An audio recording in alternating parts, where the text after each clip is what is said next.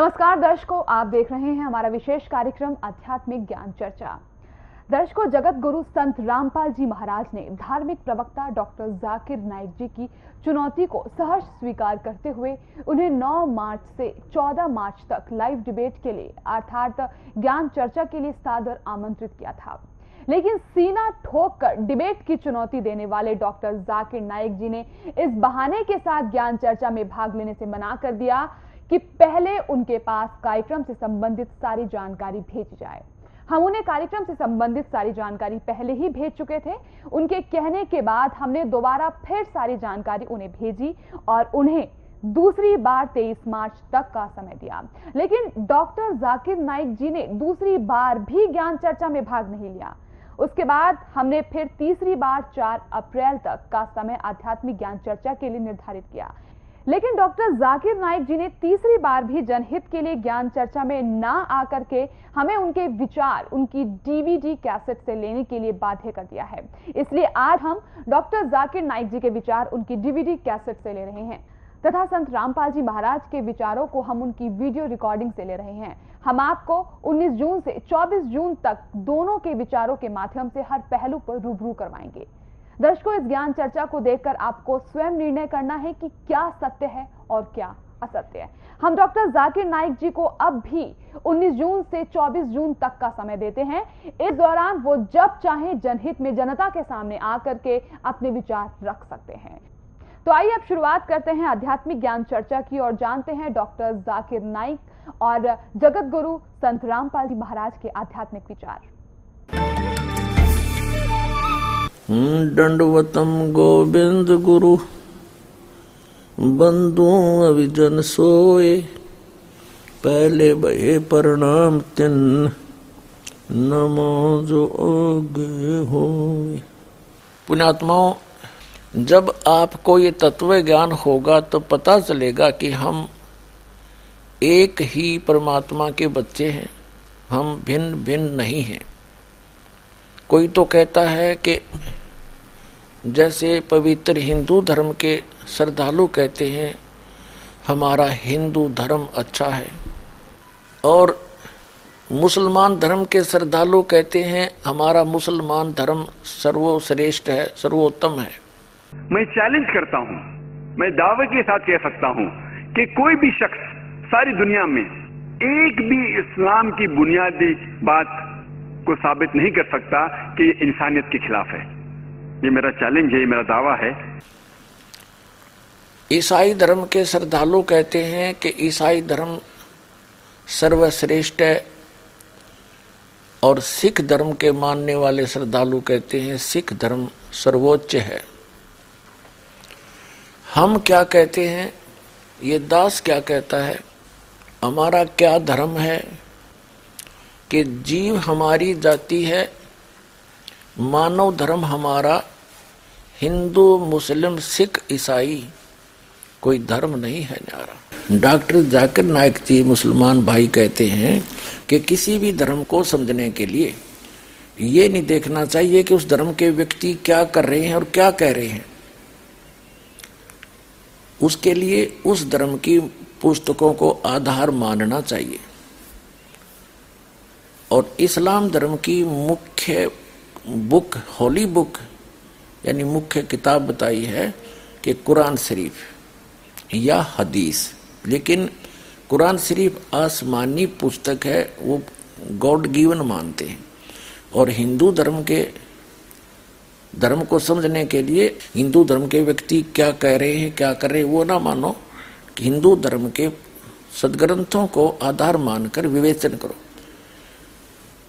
तो दास डॉक्टर जाकिर नायक जी से प्रार्थना करता है कि आइए इसी आधार पर दोनों धर्मों की पुण्य पुस्तकों के होली बुक को पुनः देखते हैं। दर्शकों अभी आपने सुने जगत गुरु तत्वदर्शी संत रामपाल जी महाराज के विचार। और आइए अब जानते हैं मुसलमान धर्म के प्रवक्ता डॉक्टर जाकिर नाइक जी के विचार।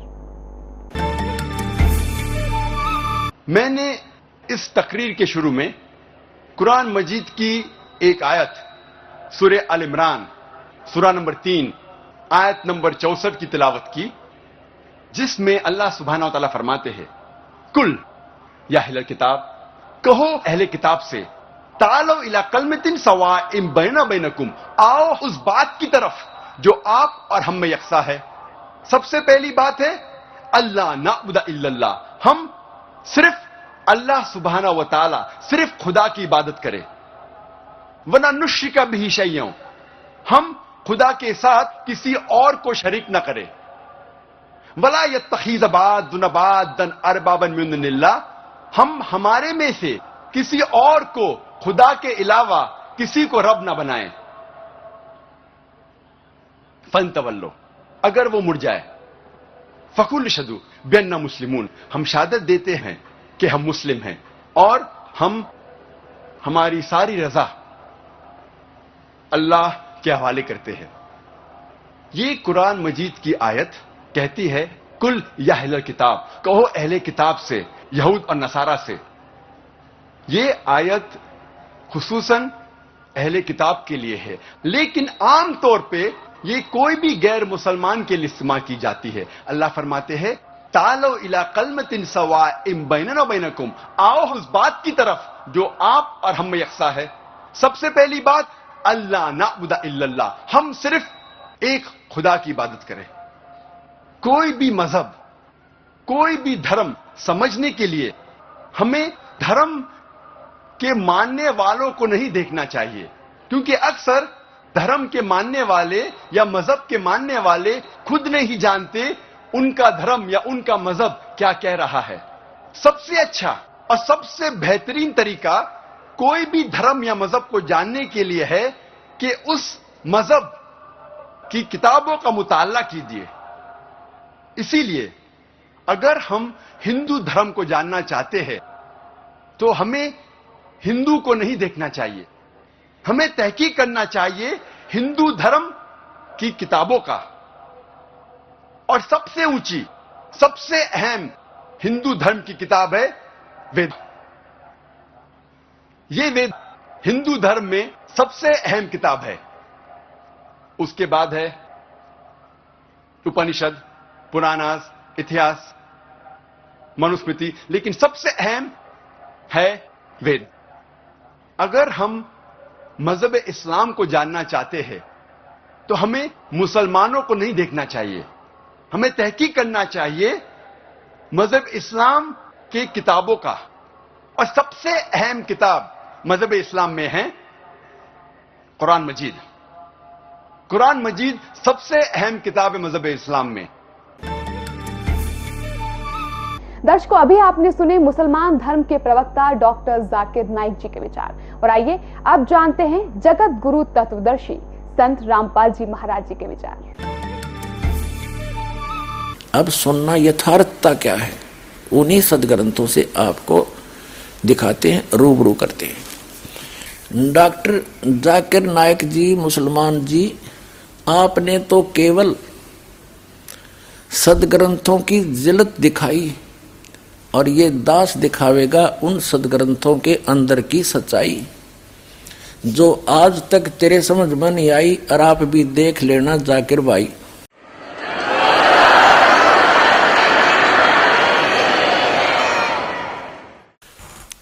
तो सबसे पहले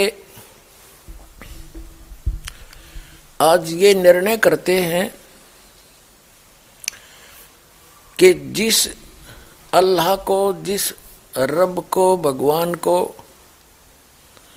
भगवान मान के अल्लाह मान के अल्लाह ताला मान के अल्लाह ताला माने समर्थ परमात्मा, मान करके पवित्र मुसलमान धर्म के श्रद्धालु उसकी उपासना कर रहे हैं, वो वास्तव में अल्लाह ताला है भी के नहीं, वो समर्थ परमात्मा अल्लाह अकबर, अल्लाह कबीर है भी के नहीं।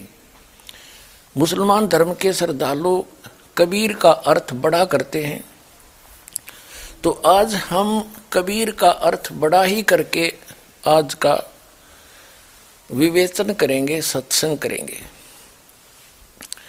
तो मुसलमान धर्म की पवित्र पुस्तक है, होली कुरान, यानी पवित्र कुरान शरीफ।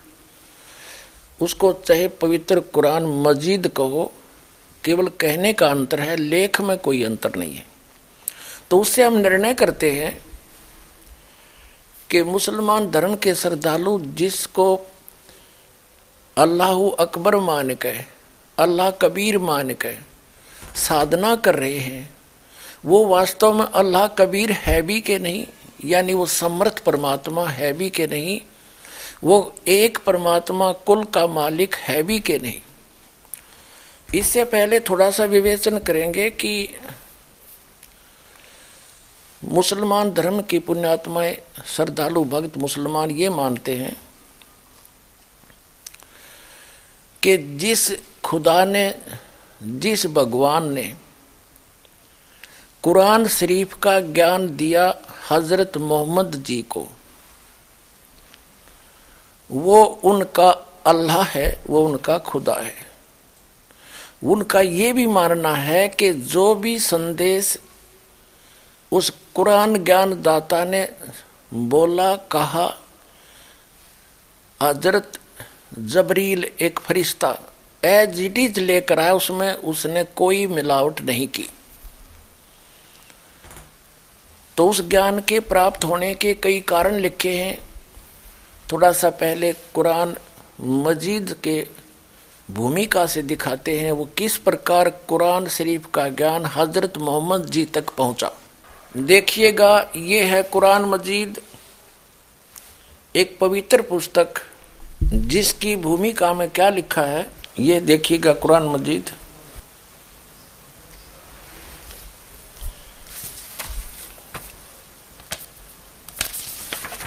ये कहाँ से प्रकाशित है कुरान मजीद? हिंदी मुतजरम माँ अरबी मतन तर्जुमा मौलाना फतेह मोहम्मद खान साहिब जालंदरी तसही, मौलाना अब्दुल मजीद सरवर साहिब। प्रकाशक है Farid book depot private limited New Delhi, इतने का। यहाँ पर भी यही लिखा है, कुरान मजीद, हिंदी, मुतरजम मया अरबी मतन, तजुर्मा, तर्जुमा है मौलाना फतेह मोहम्मद खान साहिब जालंदरी ये वही नो का तसही मौलाना अब्दुल मजीद सरवर साहेब, संस्करण 2006 पृष्ठ नौ सौ बयासी प्रस्तुत करता मोहम्मद नासिर खान, प्रकाशक ये Farid book depot private limited, और इक्कीस सौ अठावन उनसठ M P street Pataudi house, Daryaganj New Delhi से। ये इनके फ़ोन और फैक्स नंबर है। यहाँ देखिएगा मुकदमा, ये मुकदमा है भूमि का, समझो। और छह नंबर पृष्ठ पे कुरान मजीद का। इसमें क्या कहा है कि कुरान मजीद के उतरने और संग्रह व संकलन के हालात। कुरान मजीद एक पवित्र किताब है, जो अंतिम नबी हज़रत मोहम्मद सल्लल्लाह पर उतारी गई। यह अरस कुर्सी के मालिक का कलाम है, जो उसने स्वयं एक बरगुजिदा पैगंबर मुकरम सबसे ज़्यादा लोकप्रिय बंदे पर नाजिल की। इस्लाम का आधार इसी आसमानी फरमान, आदेश पर है, जिसने अनुपालन किया हुआ इस्लाम के दायरे में दाखिल हुआ। और जिसने जरा भी अवज्ञा की, वह इस पाकिजा जमात इस्लाम से अलग हो गया और अल्लाह के बागियों में शामिल हुआ। जब नबी ए करीम सल्लल्लाहु यानी हज़रत मोहम्मद की उम्र 40 साल की हुई, उस समय आपको नबुवत प्रदान की गई, यानी नबी बने और रिसालत का ताज आपके सर पर रखा गया। इसी जमाने से कुरान के उतरने की शुरुआत हुई। यदा कदा तथा। ज़रूरत के अवसर पर थोड़ा थोड़ा तेईस साल तक, यानी हज़रत मोहम्मद जी की मृत्यु तक ये नाजिल होता रहा। अगली किताबों की तरह पूरा एक ही बार नहीं उतरा। हज़रत मूसा जी हज़रत मूसा अलही पर तौरत नाम की ओली बुक उतरी। हज़रत ईसा पर अलही पर इंजिल नाम की पुस्तक और हज़रत दाऊद अलही पर जबूर नाम की पुस्तक एक ही बार में उतरी थी। ये सब किताबें तो एक ही बार में उतारी गई और सौभाग्य से ये सभी सब किताबें रमज़ान के महीने में उतरी। अब यहाँ ये स्पष्ट किया गया है कि ये चार किताबों को श्रेष्ठ मानते हैं। एक तो तौरत, जो मूसा जी, हज़रत मूसा जी को प्राप्त हुई, और एक हज़रत ईसा जी, ईसा मसीह जी को हुई, वो इंजिल मानते हैं, और हज़रत दाऊद अलही को हुई, वो जबूर मानते हैं। हज़रत मोहम्मद जी को जो पुस्तक प्राप्त हुई, वो कुरान मजीद कुरान शरीफ मानते हैं। शरीफ कहो, कुरान शरीफ कहो, चाहे कुरान मजीद कहो। कहने का अंतर है, बाकी लेख एक है। अब कहते हैं, उन सभी पहले वाली किताबें तो एक ही बार में उतर गई थी। और ये बुक जो होली बुक, पवित्र कुरान, हज़रत मोहम्मद जी जब 40 वर्ष के हुए, तब से उनको ये संदेश आना शुरू हुआ। और उनकी मृत्यु तक, जब वो तिरसठ वर्ष की आयु में उनका देहांत हुआ, तब तक ये आती रही इनका कहना ऐसा है। अब आगे क्या बताते हैं, ये कैसे प्राप्त हुई हज़रत मोहम्मद जी को? ये देखिएगा। सही यह है कि आप सल्लल्लाहु यानी हज़रत मोहम्मद जी की नबूवत के बाद रमज़ान की सबे कदर में पूरा कुरान मजीद, लोहे फैजूम अल्लाह के पास से, उस आसमान पर जिसे हम देख रहे हैं, अल्लाह के हुक्म से उतारा गया। और उसके बाद हज़रत जबरील अलही को जिस समय, जिस कदर हुक्म हुआ, उन्होंने पवित्र कलाम को बिल्कुल वैसा ही बिना किसी परिवर्तन या कमी बेसी के नबी सलहल तक पहुँचाया। कभी दो आयतें, कभी तीन आयतें, कभी कभी एक आयत से भी कम, कभी दस दस आयतें और कभी पूरी पूरी सूरतें। इसको शरीयत वह कहते हैं। उलमा विद्वानों ने वह के भिन्न भिन्न तरीके हदीसों में पेश किए हैं।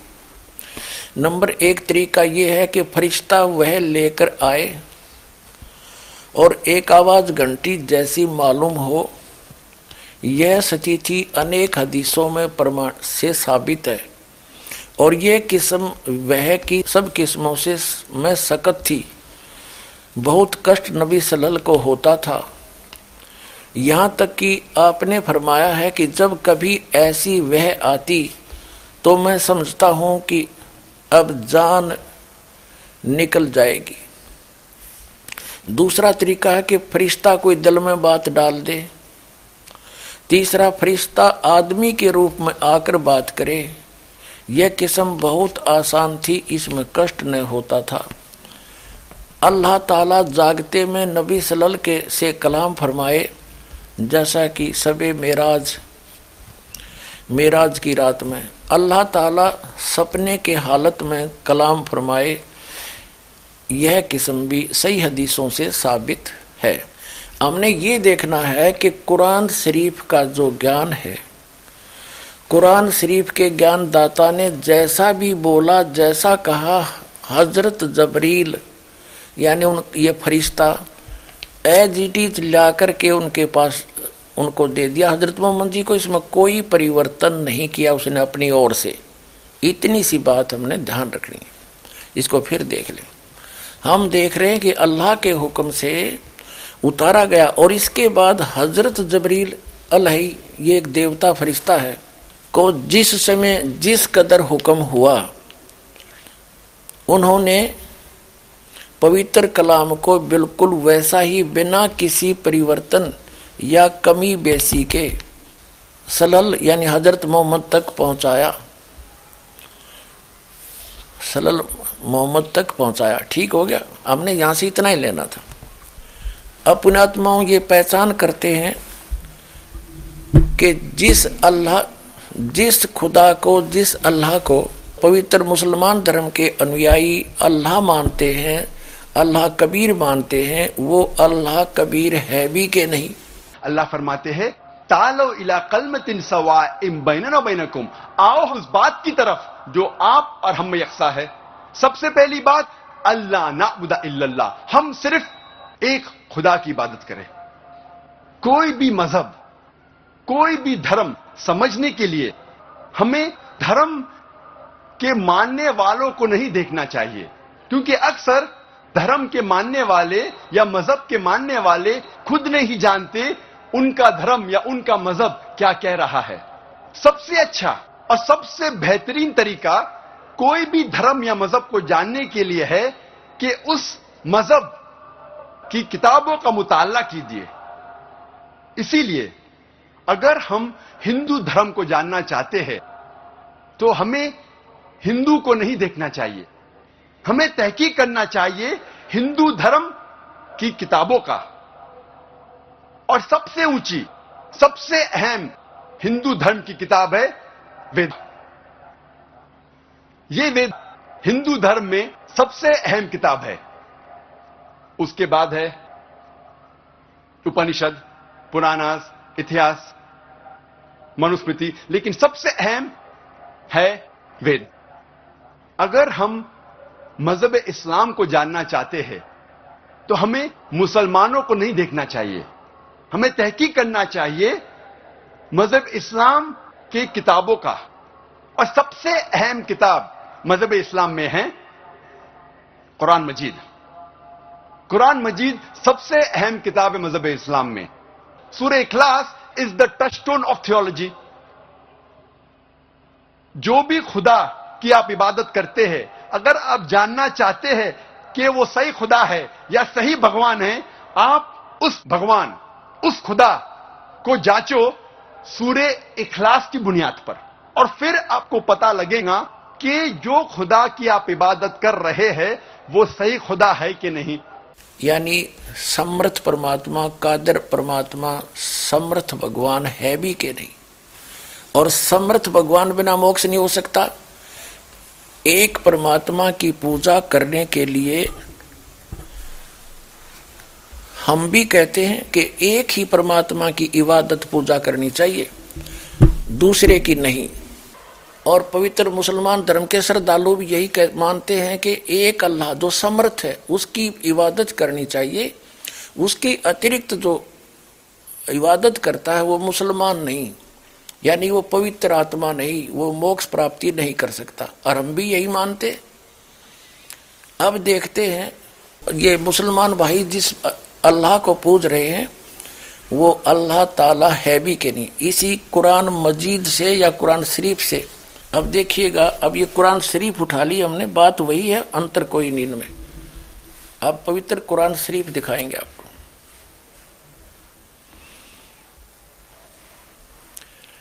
ये है मुतरजम बरीसी ये है शास्त्रीय अरबी पद्धति पर नागरी लिपि में रूपांतरकार हैं नंद कुमार अवस्थी। शेरवाणी संस्करण ये कहाँ से प्राप्त होती है? इसमें क्या लिखा है कि यह वह इलामी किताब है जिसमें कोई संदेह की गुंजाइश नहीं। इसमें जो लिखा फाइनल है, इसमें कोई ऑब्जेक्शन नहीं। शास्त्रीय अरबी पद्धति पर नागरी लिपि में। ये कहाँ से छपी है? प्रकाशक हैं लखनऊ किताब घर मौसम बाग, सीतापुर रोड, लखनऊ से।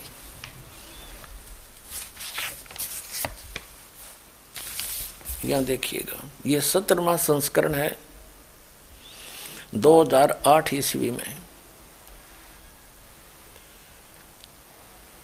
और पृष्ठ संख्या है एक हज़ार चौबीस।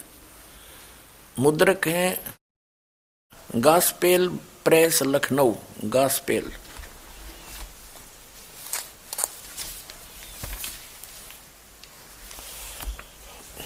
यहाँ देखिएगा, यह है सूरत फुरकान। सूरत ये है कुरान शरीफ कुरान शरीफ ये है सूरत फुरकान 25 और इसके प्रश्न नंबर 604 पर, हम नीचे से पढ़ेंगे बावन नंबर आयत से। फुरकान का जो अर्थ देखा शब्द कोश के अंदर, उसमें लिखा है कि मानदंड ब्रैकेट में लिखा है, झूठ और सच के बीच में। यानी सत्य और झूठ को जांचने का, यानी निष्कर्ष निकालने का एक पैमाना है यह फुरकान। तो इस पूरी कुरान शरीफ की, पूरी कुरान शरीफ का ये निष्कर्ष है, ये मानदंड है। यानी पैमाना है सच्चाई और झूठ सत्य और असत्य का निर्णय करने के लिए। तो इसमें इसमें पढ़ते हैं हम क्या लिखा है, देखिएगा। यह है सूरत फुरकानी पच्चीस और 604 पृष्ठ पे इस प्रकाशन के।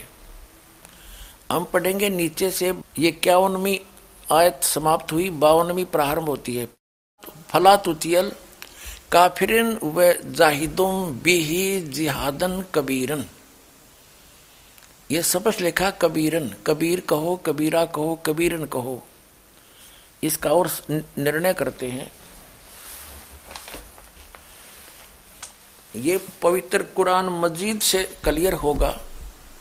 अब पवित्र कुरान मजीद दिखाते हैं आपको। ये यहाँ से छपी है।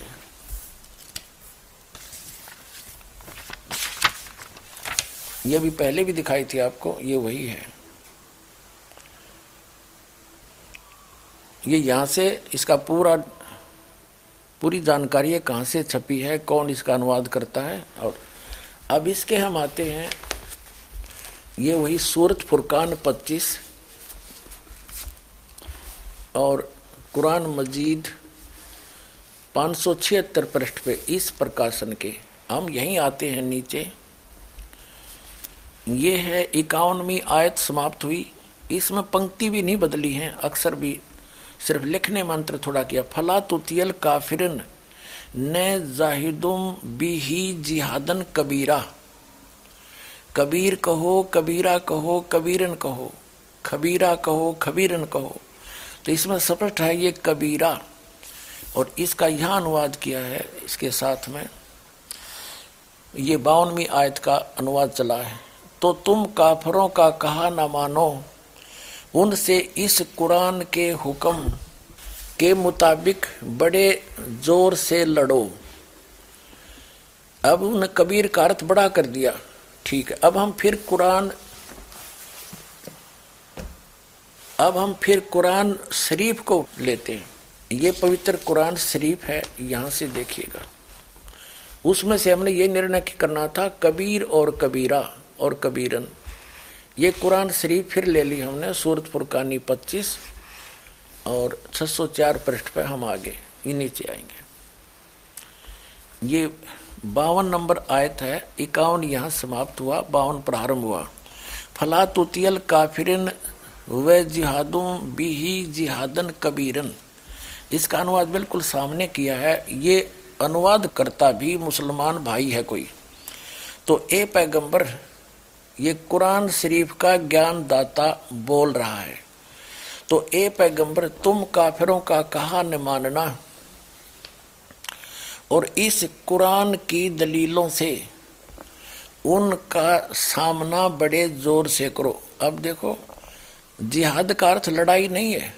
ये अनुवाद बिल्कुल सही किया इसने। उनका सामना करो बड़े ज़ोर के साथ, संघर्ष करो, उनकी बातों में मत आना। अब इसका कहने का तात्पर्य ये है इस कुरान शरीफ की, इस आयत का कि कुरान शरीफ का ज्ञान दाता हज़रत मोहम्मद जी को संदेश भेज रहा है जबरील देवता के माध्यम से या कोई अन्य तरीके से एज इट इज़।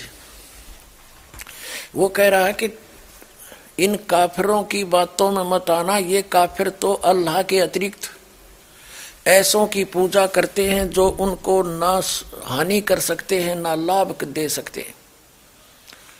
और वो ना मानने कि ये उस कबीर नामक अल्लाह, यानी बड़े भगवान ये बड़ा कहते हैं, हम बड़ा ही मानकर चलते हैं आज।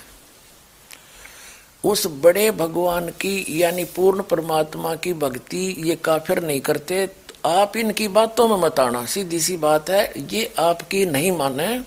तो आप उनकी बातों में आकर उनके साथ ना हो जाना, उसके लिए संघर्ष करना, चाहे कितना कष्ट उठाना पड़ो तो वही हज़रत मोहम्मद जी ने किया, इसका अर्थ ये। अब हम देखते हैं, अब क्या बताया है, देखिएगा। तो ए पैगंबर, तुम काफिरों का कहा न मानना, और इस कुरान की दलीलों से उनका सामना बड़े ज़ोर से करो। ये बिल्कुल सही इन्होंने कबीर का अर्थ बड़ा कर दिया, ठीक है। कुरान शरीफ का ज्ञान दाता ये भी स्पष्ट कर रहा है कि ये कबीर जो अल्लाह है, अल्लाह कबीर है, ये वही है जिसने छह दिन में सृष्टि रची और सातवें दिन तख्त पर जा बैठा, जा विराजा इससे यह सिद्ध होगा आपके समक्ष कि कुरान शरीफ का ज्ञान दाता अपने से अन्य कोई बड़े परमात्मा की महिमा सुना रहा है, हज़रत मोहम्मद को। इससे यह सिद्ध हो जाएगा कि कुरान शरीफ का ज्ञानदाता अल्लाह अकबर नहीं है। अब देखना। अब हम 607 पृष्ठ पर पढ़ रहे हैं, सूरत फुरकान 25 आयत नंबर बावन हमने पहले पढ़ ली, अब तिरपन पढ़ते हैं।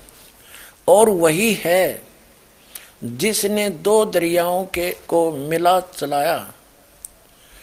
एक का पानी मीठा प्यास बुझाने वाला और एक का खारी कड़वा और दोनों में एक आड़ और मज़बूत रोक बना दी।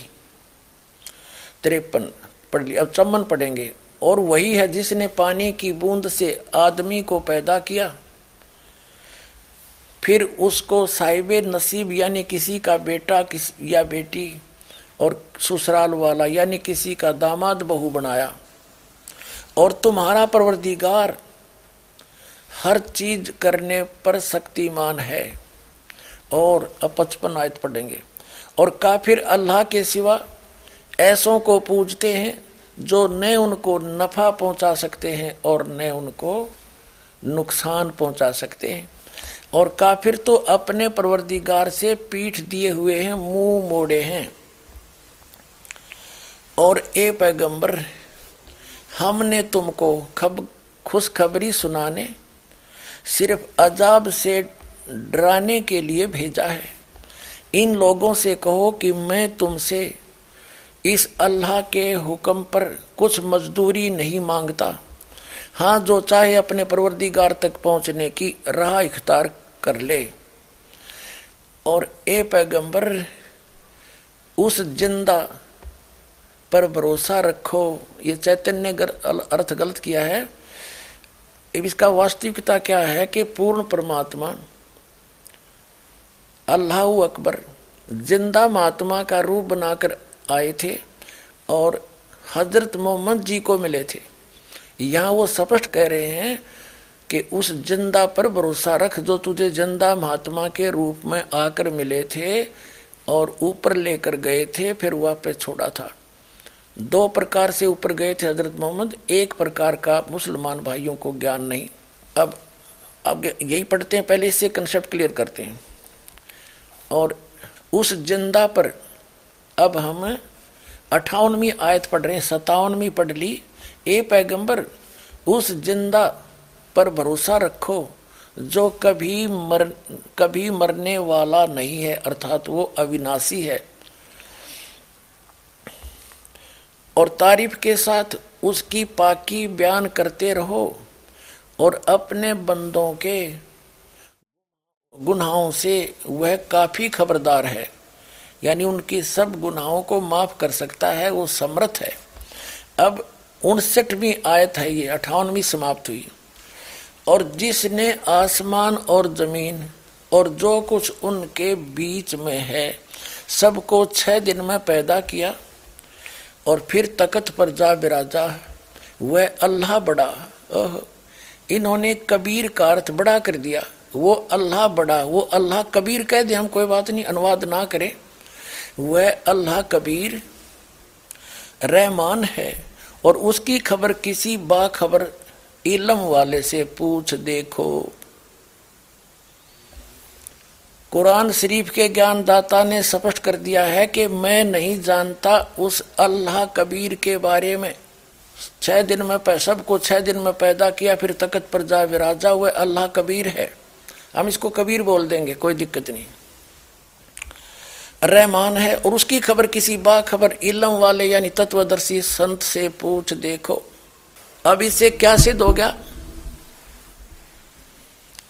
कि कुरान शरीफ का ज्ञान दाता अल्लाह अकबर नहीं है, अल्लाह कबीर नहीं है। वो तो अल्लाह कबीर की जानकारी भी नहीं रखता कंप्लीट उसके लिए ऑप्शन छोड़ दिया है कि उस अल्लाह कबीर के बारे में जिसने छह दिन में सृष्टि रची, सातवें दिन तख्त पर जा बिराजा, वो अल्लाह कबीर है, वो बड़ा भगवान है, वो कादिर अल्लाह है, वो पूर्ण पूर्ण परमात्मा है, वो समर्थ परमात्मा है। और एक वही पूजा के योग्य है। अन्य की पूजा नहीं करनी चाहिए। तो उसके विषय में कुरान शरीफ का ज्ञान दाता भी अपरिचित है। तो उसके विषय में जब वो खुद अपरिचित है तो उसकी भक्ति विधि उसके पास होगी कहाँ से? जो कुरान शरीफ में वो है ही नहीं। ना उस अल्लाह कबीर की जानकारी है और ना उसकी भक्ति विधि का पता है, क्योंकि वो स्पष्ट कर दिया है कि उसकी, उसके विषय में, उसकी जानकारी किसी बा खबर से, उसकी खबर किसी बा खबर से पूछो, अर्थात पूरी कुरान शरीफ के अंदर वो ज्ञान नहीं है उस अल्लाह अकबर का। तो पूरा मुसलमान धर्म अल्लाह अकबर यानी कबीर उस समर्थ परमात्मा की पूजा ना करके कुरान शरीफ के ज्ञानदाता की पूजा कर रहा है जो अल्लाह कबीर नहीं है। इतनी सी बात है। दर्शकों अभी आपने सुने जगत गुरु तत्वदर्शी संत रामपाल जी महाराज के विचार। और आइए अब जानते हैं मुसलमान धर्म के प्रवक्ता डॉक्टर जाकिर नाइक जी के विचार। गुरु नानक साहब वो काफ़ी मुतासर थे संत कबीर से। इसीलिए गुरु ग्रंथ साहब में कई संत कबीर के दोहे हैं। और मुझे याद है, जब मैं स्कूल में था तो एक मशहूर दोहा संत कबीर का था, दुख में सुमर न सब करे, सुख में करे न कोई जो सुख में सुमर न करे तो दुख काय होए? इसके मानी कि दुख में ईश्वर खुदा की इबादत सब लोग करते हैं। लेकिन सुख में ईश्वर और खुदा की इबादत नहीं करते। जो इंसान सुख में ईश्वर और खुदा की इबादत करता है, उसको दुख कभी भी नहीं होगा। डॉक्टर जाकिर नायक जी ने एक वाणी बोली है, परमेश्वर कबीर जी की, अल्लाह अकबर की। वो सूक्ष्म वेद की वाणी है, जो परमात्मा स्वयं सहशरीर आकर के अपने मुख कमल से बोलते हैं, उसको तत्व ज्ञान कहते हैं। वो तत्व ज्ञान की वाणी है, कबीर दुख में सुमन सब करें, और सुख में करे न कोई जय सुख में सुमन करे तो दुख काहे को होए? ये वाणी है उस सूक्ष्म वेद की, और ये किसके विषय में संकेत करती है कि जो पूर्ण परमात्मा अल्लाह अकबर की भक्ति करते हैं और जो सुख में, यानी सारे सुख हों और फिर भी परमात्मा याद करते हैं। दुख में तो सभी याद करते हैं और परमात्मा दुखी को भी सुखी करता है और सुख में कोई नहीं करता। यदि सुख में सुमन करते हो तो उनको दुख कभी नहीं हो। ये बिल्कुल सही है और ये पूर्ण परमात्मा अल्लाह अकबर का विधान है। और आप जी को दिखाते हैं, हज़रत मोहम्मद जी एक बहुत ही नेक आत्मा थे। एक संपन्न औरत थी, खदीजा नाम की, जिसके पास बहुत माया थी। धन बहुत था। और उससे हज़रत मोहम्मद जी का विवाह हुआ था तो उनको कोई दुख नहीं था उस समय। और जब वो चालीस वर्ष के हुए और उनके सात संतान भी होली थी, तीन पुत्र और चार पुत्रियाँ। तो हज़रत मोहम्मद जी तो इस कुरान शरीफ के ज्ञानदाता की भक्ति कर रहे थे। इसको अल्लाह अकबर जान के ये अल्लाह अकबर नहीं है, कुरान मजीद के अंदर सूरत फुरकानी चैप्टर नंबर 25 आयत नंबर बावन से उनसठ में कुरान शरीफ का ज्ञानदाता स्पष्ट करता है कि जिसने छह दिन में सृष्टि रची, वो अल्लाह अकबर है, अल्लाह कबीर है। और वो छह दिन में सृष्टि रची और सातवें दिन तकत पर जा बैठा। उसकी खबर किसी बाखबर से, तत्वदर्शी संत से पूछ लो, मैं नहीं जानता। यदि जानता होता तो एक सूरत और लिखवा देता। तो इससे सिद्ध है कि कुरान शरीफ का ज्ञान दाता तो अल्लाह अकबर की जानकारी भी नहीं रखता और उसी की भक्ति करने को कह रहा है। और गलती से हज़रत मोहम्मद जी ने कुरान शरीफ के ज्ञान दाता को अल्लाह अकबर जान के सुख में भक्ति करी और उसके ऊपर किसी कैर टूट गए। तीन पुत्र थे, आँखों के तारे, तीनों के तीनों उनकी आँखों आगे मर के तो वो व्यक्ति सुखी नहीं हो सकता, चाहे कितनी बात बनाओ।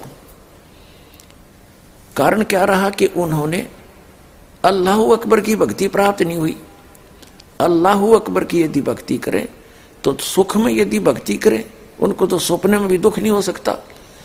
और जो दुखी हो, वो भी आ जाए शरण में, उसकी भी मोक्ष हो। हज़रत मोहम्मद जी के ऊपर कैर पे कैर टूट गए। उनकी तिरसठ वर्ष की आयु में मृत्यु होगी और बेहोश होकर गिर जाता था। तो ये जो कुरान शरीफ का ज्ञान दाता, ये डम्मी गॉड है। अधूरा इनकम्प्लीट गॉड है। कंप्लीट गॉड है, वो अल्लाह अकबर। वो अल्लाह कबीर है, वो कबीर परमात्मा, कबीर परमेश्वर है। उसकी भक्ति इस दास के पास उपलब्ध है। आओ और अपना कल्याण करवाओ। और जो अल्लाह अकबर की, जिन्होंने भक्ति की, अब आपके रूबरू कराते हैं, उनको कितने सुख हुए। और आज वर्तमान में हो रही है, ये उस अल्लाह अकबर की भक्ति कर रहे हैं, जिनके ऊपर दुख नाम की चीज़ नहीं आ सकती। और जैसे हज़रत मोहम्मद जी के ऊपर कैर पे कैर टूटे, और अंत में कैसे मृत्यु हुई, धिक्कार ऐसी भक्ति को, वो भक्ति नहीं, और वो भगवान नहीं जो इतनी भी रक्षा नहीं कर सकता। तो इसे सिद्ध है, पूरा मुसलमान धर्म उस अल्लाह अकबर की भक्ति ना करके, डम्मी गॉड की भक्ति कर रहा है। वो कंप्लीट गॉड की, अल्लाह अकबर की, उस परम अक्षर ब्रह्म की भक्ति इस दास के पास उपलब्ध है। आइए और प्राप्त करिए, अपना मोक्ष कराइए।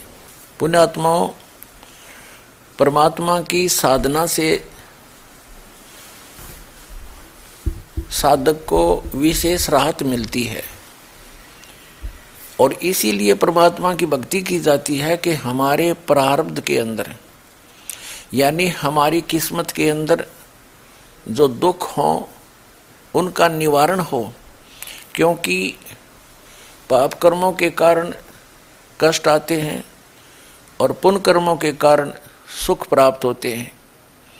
जो हमारे जीवन में जिसको हम प्रारब्ध कहते हैं, जो हमारे जीवन के अंदर दुख आते हैं, वो पाप कर्मों के कारण आते हैं।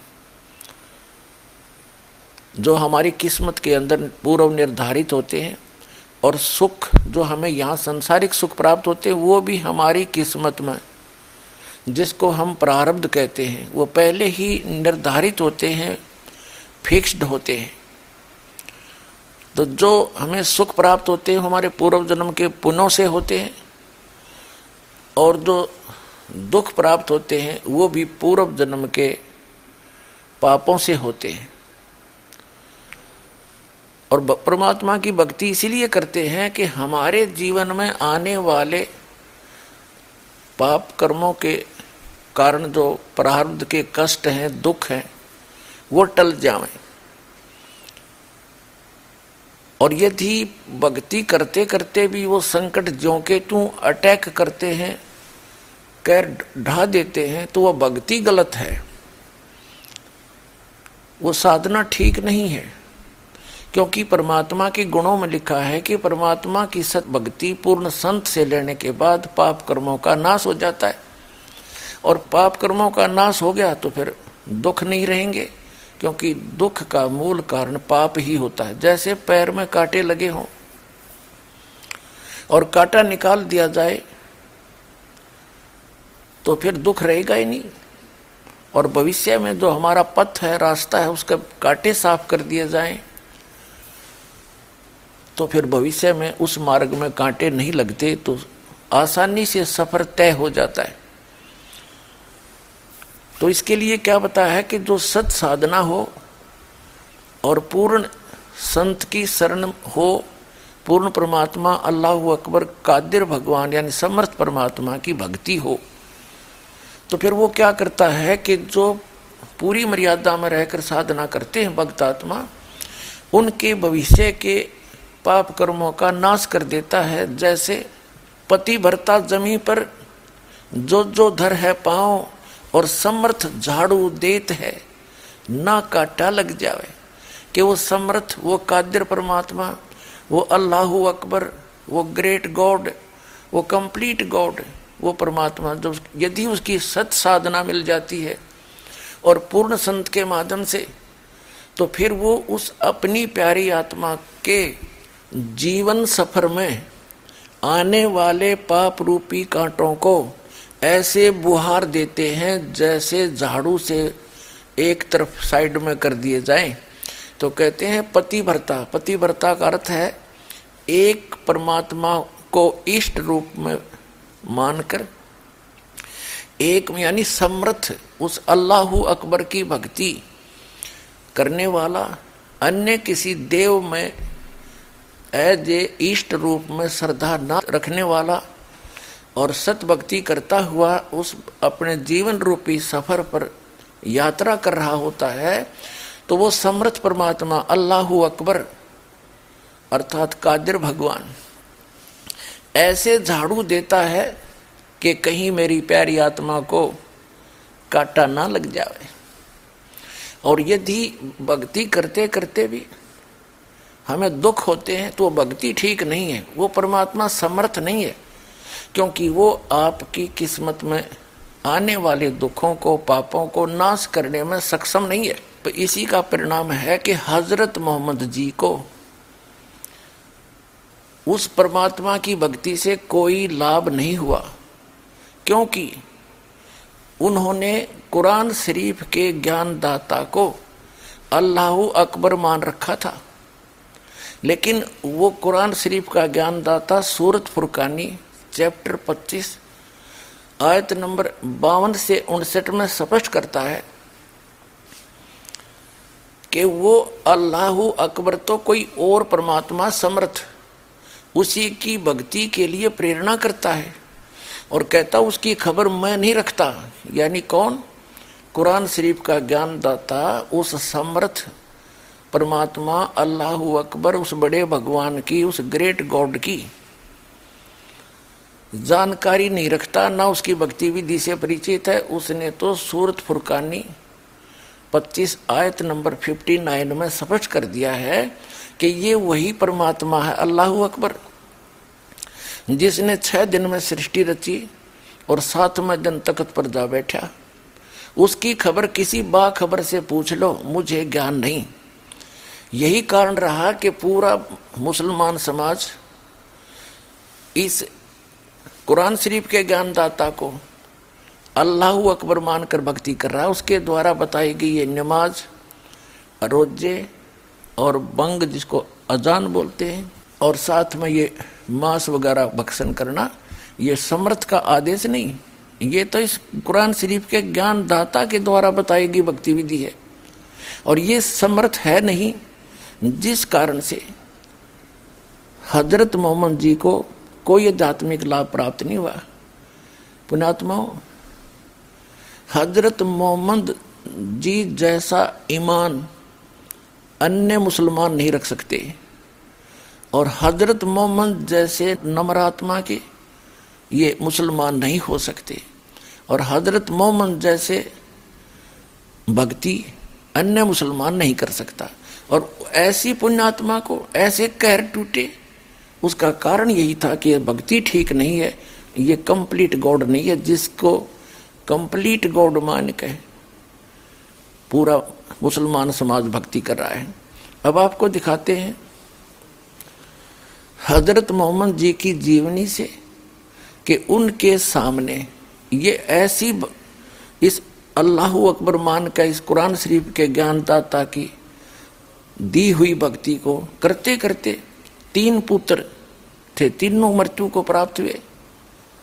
और स्वयं उनका अंत कैसा हुआ, आपके रूबरू करते हैं। ये देखिएगा, जीवनी हज़रत मोहम्मद सल्लल्लाहु अलैहि वसल्लम, मोहम्मद इनायतुल्लाह सुबहानी। ये देखिएगा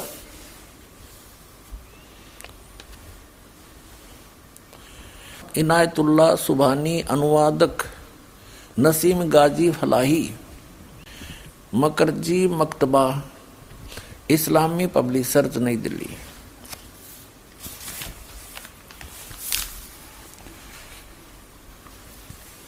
इस्लामी जीवनी हज़रत Mohammad S A W Hindi, इस्लामी साहित्य ट्रस्ट प्रकाशन 81 इक्यासी सर्वाधिकार प्रकाश का अधीन।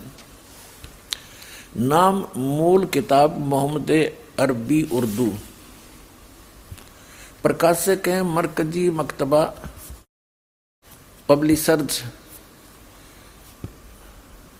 डी तीन सौ सात दावत नगर अब्बुल फजल इनकलेव जामिया नगर, नई दिल्ली। दूरभाष इतने इतने फैक्स नंबर इतने और मुद्रक हैं। H S offset printer Delhi, मुद्रक। देखिएगा, पृष्ठ सिक्सटी फोर पे, चौसठ पे। लेकिन ये मुबारक घड़ियाँ और खुशी के दिन जल्द ही खत्म हो गए। आप के सब बेटे एक एक करके अल्लाह को प्यारे हो गए। कासिम तैयब और ताहिर। सब अल्लाह से जा मिले। इनकी मृत्यु होगी तीनों पुत्रों की, कासिम, तैयब और ताहिर की। और जख्म पर जख्म लगते रहे, लेकिन आप सब्र करते रहे। बचपन में तो यतीमी का दुख उठाया। जब हज़रत मोहम्मद जी माँ के गर्भ में थे, तब तो पिता की मृत्यु होगी थी। जब ये पाँच वर्ष के हुए तो माता की मृत्यु होगी। आठ वर्ष के हुए तो दादाजी की मृत्यु होगी। एक, यानी अनाथ की तरह जीवन व्यतीत किया। फिर 25 वर्ष की उम्र में एक चालीस वर्षीय खदीजा नामक स्त्री जो पहले दो बार विधवा हो चुकी थी, उससे विवाह हुआ। उसके बाद उस खदीजा जी से इनको तीन पुत्र और चार पुत्रियाँ प्राप्त हुई। तीनों पुत्र पिता के सामने मर गए। बता, या कोई भक्ति है? तो पुण्यात्मा, दास का उद्देश्य है कि आपको सतर्क करके और पहले जो हमसे गलतियाँ होगी, जिनका कितना भयंकर दंड हम भोग चुके हैं, कम से कम अब सावधान हो जाओ। इस दास के पास वो भक्ति है। आप सत भक्ति करोगे तो ये दुख नहीं हो सकते। बाप से पहले बेटा नहीं मर सकता। ये गारंटीड बात समझ लेना, अगदी नियम में रहोगे। ना तो भक्ति की ज़रूरत ही नहीं है। बचपन से यतीमी का दुख, यानी अनाथपणे का दुख उठाया। बड़े हुए थे अपने जिगर के टुकड़ों का गम सहन करना पड़ा, तीनों पुत्र मर गए। आपकी बेटियाँ ही रह गई जो चार थी। जैनब, रुक्या, उम्मे, कुलसूम और फातिमा। अब आपको दिखाते हैं हज़रत मोहम्मद जी की मृत्यु कैसे हुई। अब देखिएगा, हम यहाँ से शुरू करते हैं। ये वही है जीवनी हज़रत मोहम्मद सल्लल्लाहु अलैहि वसल्लम। अब इसके 307 पृष्ठ पर पढ़ते हैं। हिजरत का दसवां साल था।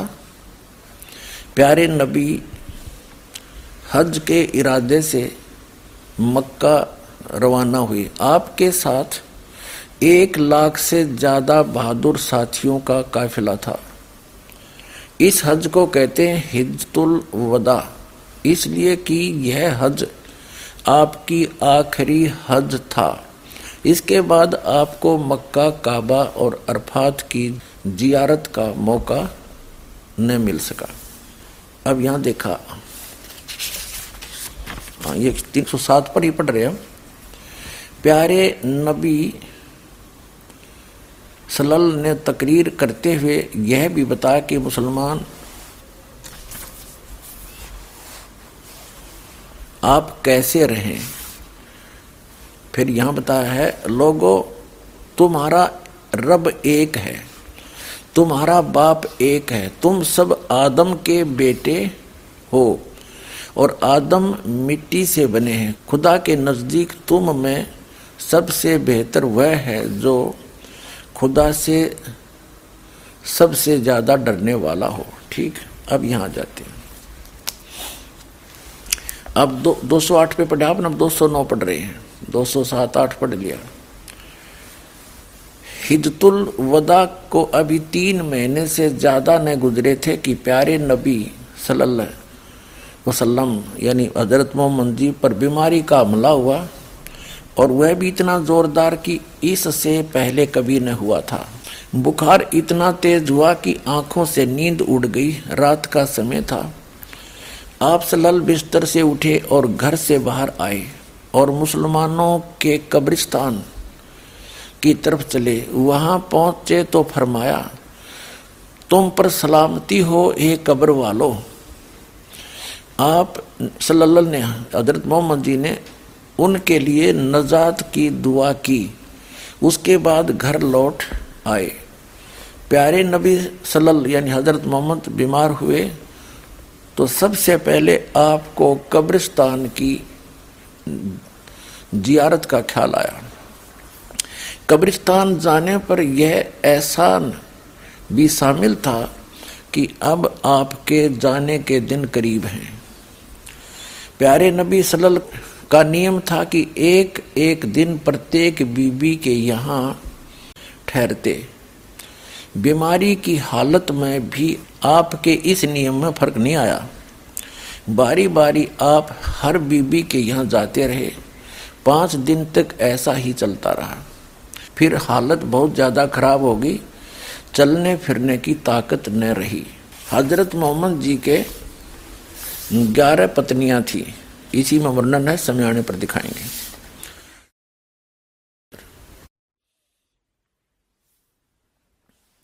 कमज़ोरी बहुत ज़्यादा थी, बेसहारा चलना आप सलल के लिए अब मुमकिन न था। हज़रत अली, रजिस्टर और हज़रत अब्बास आपको सहारा देकर बड़ी परेशानियों से हज़रत आयशा के यहाँ लाए। सिर दर्द की ज्यादती के कारण आपके सिर में रुमाल भी बांधा गया। मुसलमान उदास उदास थे, बेचैन और बेकरार थे, क्योंकि उनका प्यारा बीमारी के बिस्तर पर था और बीमारी हर क्षण बढ़ती जा रही थी।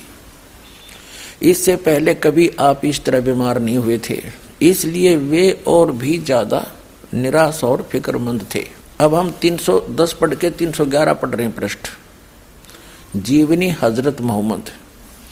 प्यारे नबी की हालत गिरती गई, बुखार कभी घट जाता, कभी बढ़ जाता। जब तक पैरों में दम रहा और चलने फिरने की ताकत रही, आप सलल मस्जिद में जाते रहे और मुसलमानों की इमामत करते रहे। सबसे आखिरी नमाज़ जो आपने पढ़ाई, वह मगरीब की नमाज़ थी। ईसा का वक्त हुआ और आप सलल ने पूछा, नमाज़ हो चुकी? साथियों ने कहा, बस आप की इंतज़ार है। आपने बर्तन में पानी भरवाया, गुसल किया, उठना चाहा तो बेहोश हो गए। कुछ देर के बाद होश आया तो पूछा, नमाज़ हो चुकी? साथियों ने फिर कहा, हजूर, आपका इंतज़ार है। आप फिर नहाए और उठना चाहा, इस बार भी आप बेहोश हो गए। कुछ देर में होश आया तो पूछा, नमाज़ हो चुकी? फिर वही जवाब मिला, आपका इंतज़ार है। आपके शरीर पर पानी डाला गया। उठने का इरादा किया तो फिर बेहोश हो गए। इस बार होश आया तो फरमाया, अबू बकर से कहो, वे नमाज़ पढ़ाए। हज़रत आयशा अल्लाह के रसूल उनकी आवाज़ बहुत धीमी है। कुरान पढ़ते हैं तो रोते भी बहुत हैं। लोग उनकी आवाज़ सुन न सकेंगे। तीन सौ बारह पर प्यारे नबी सलल उन्हीं से को नवाज़ पढ़ाएँ। हज़रत आयशा ने दोबारा वही बात अर्ज़ की।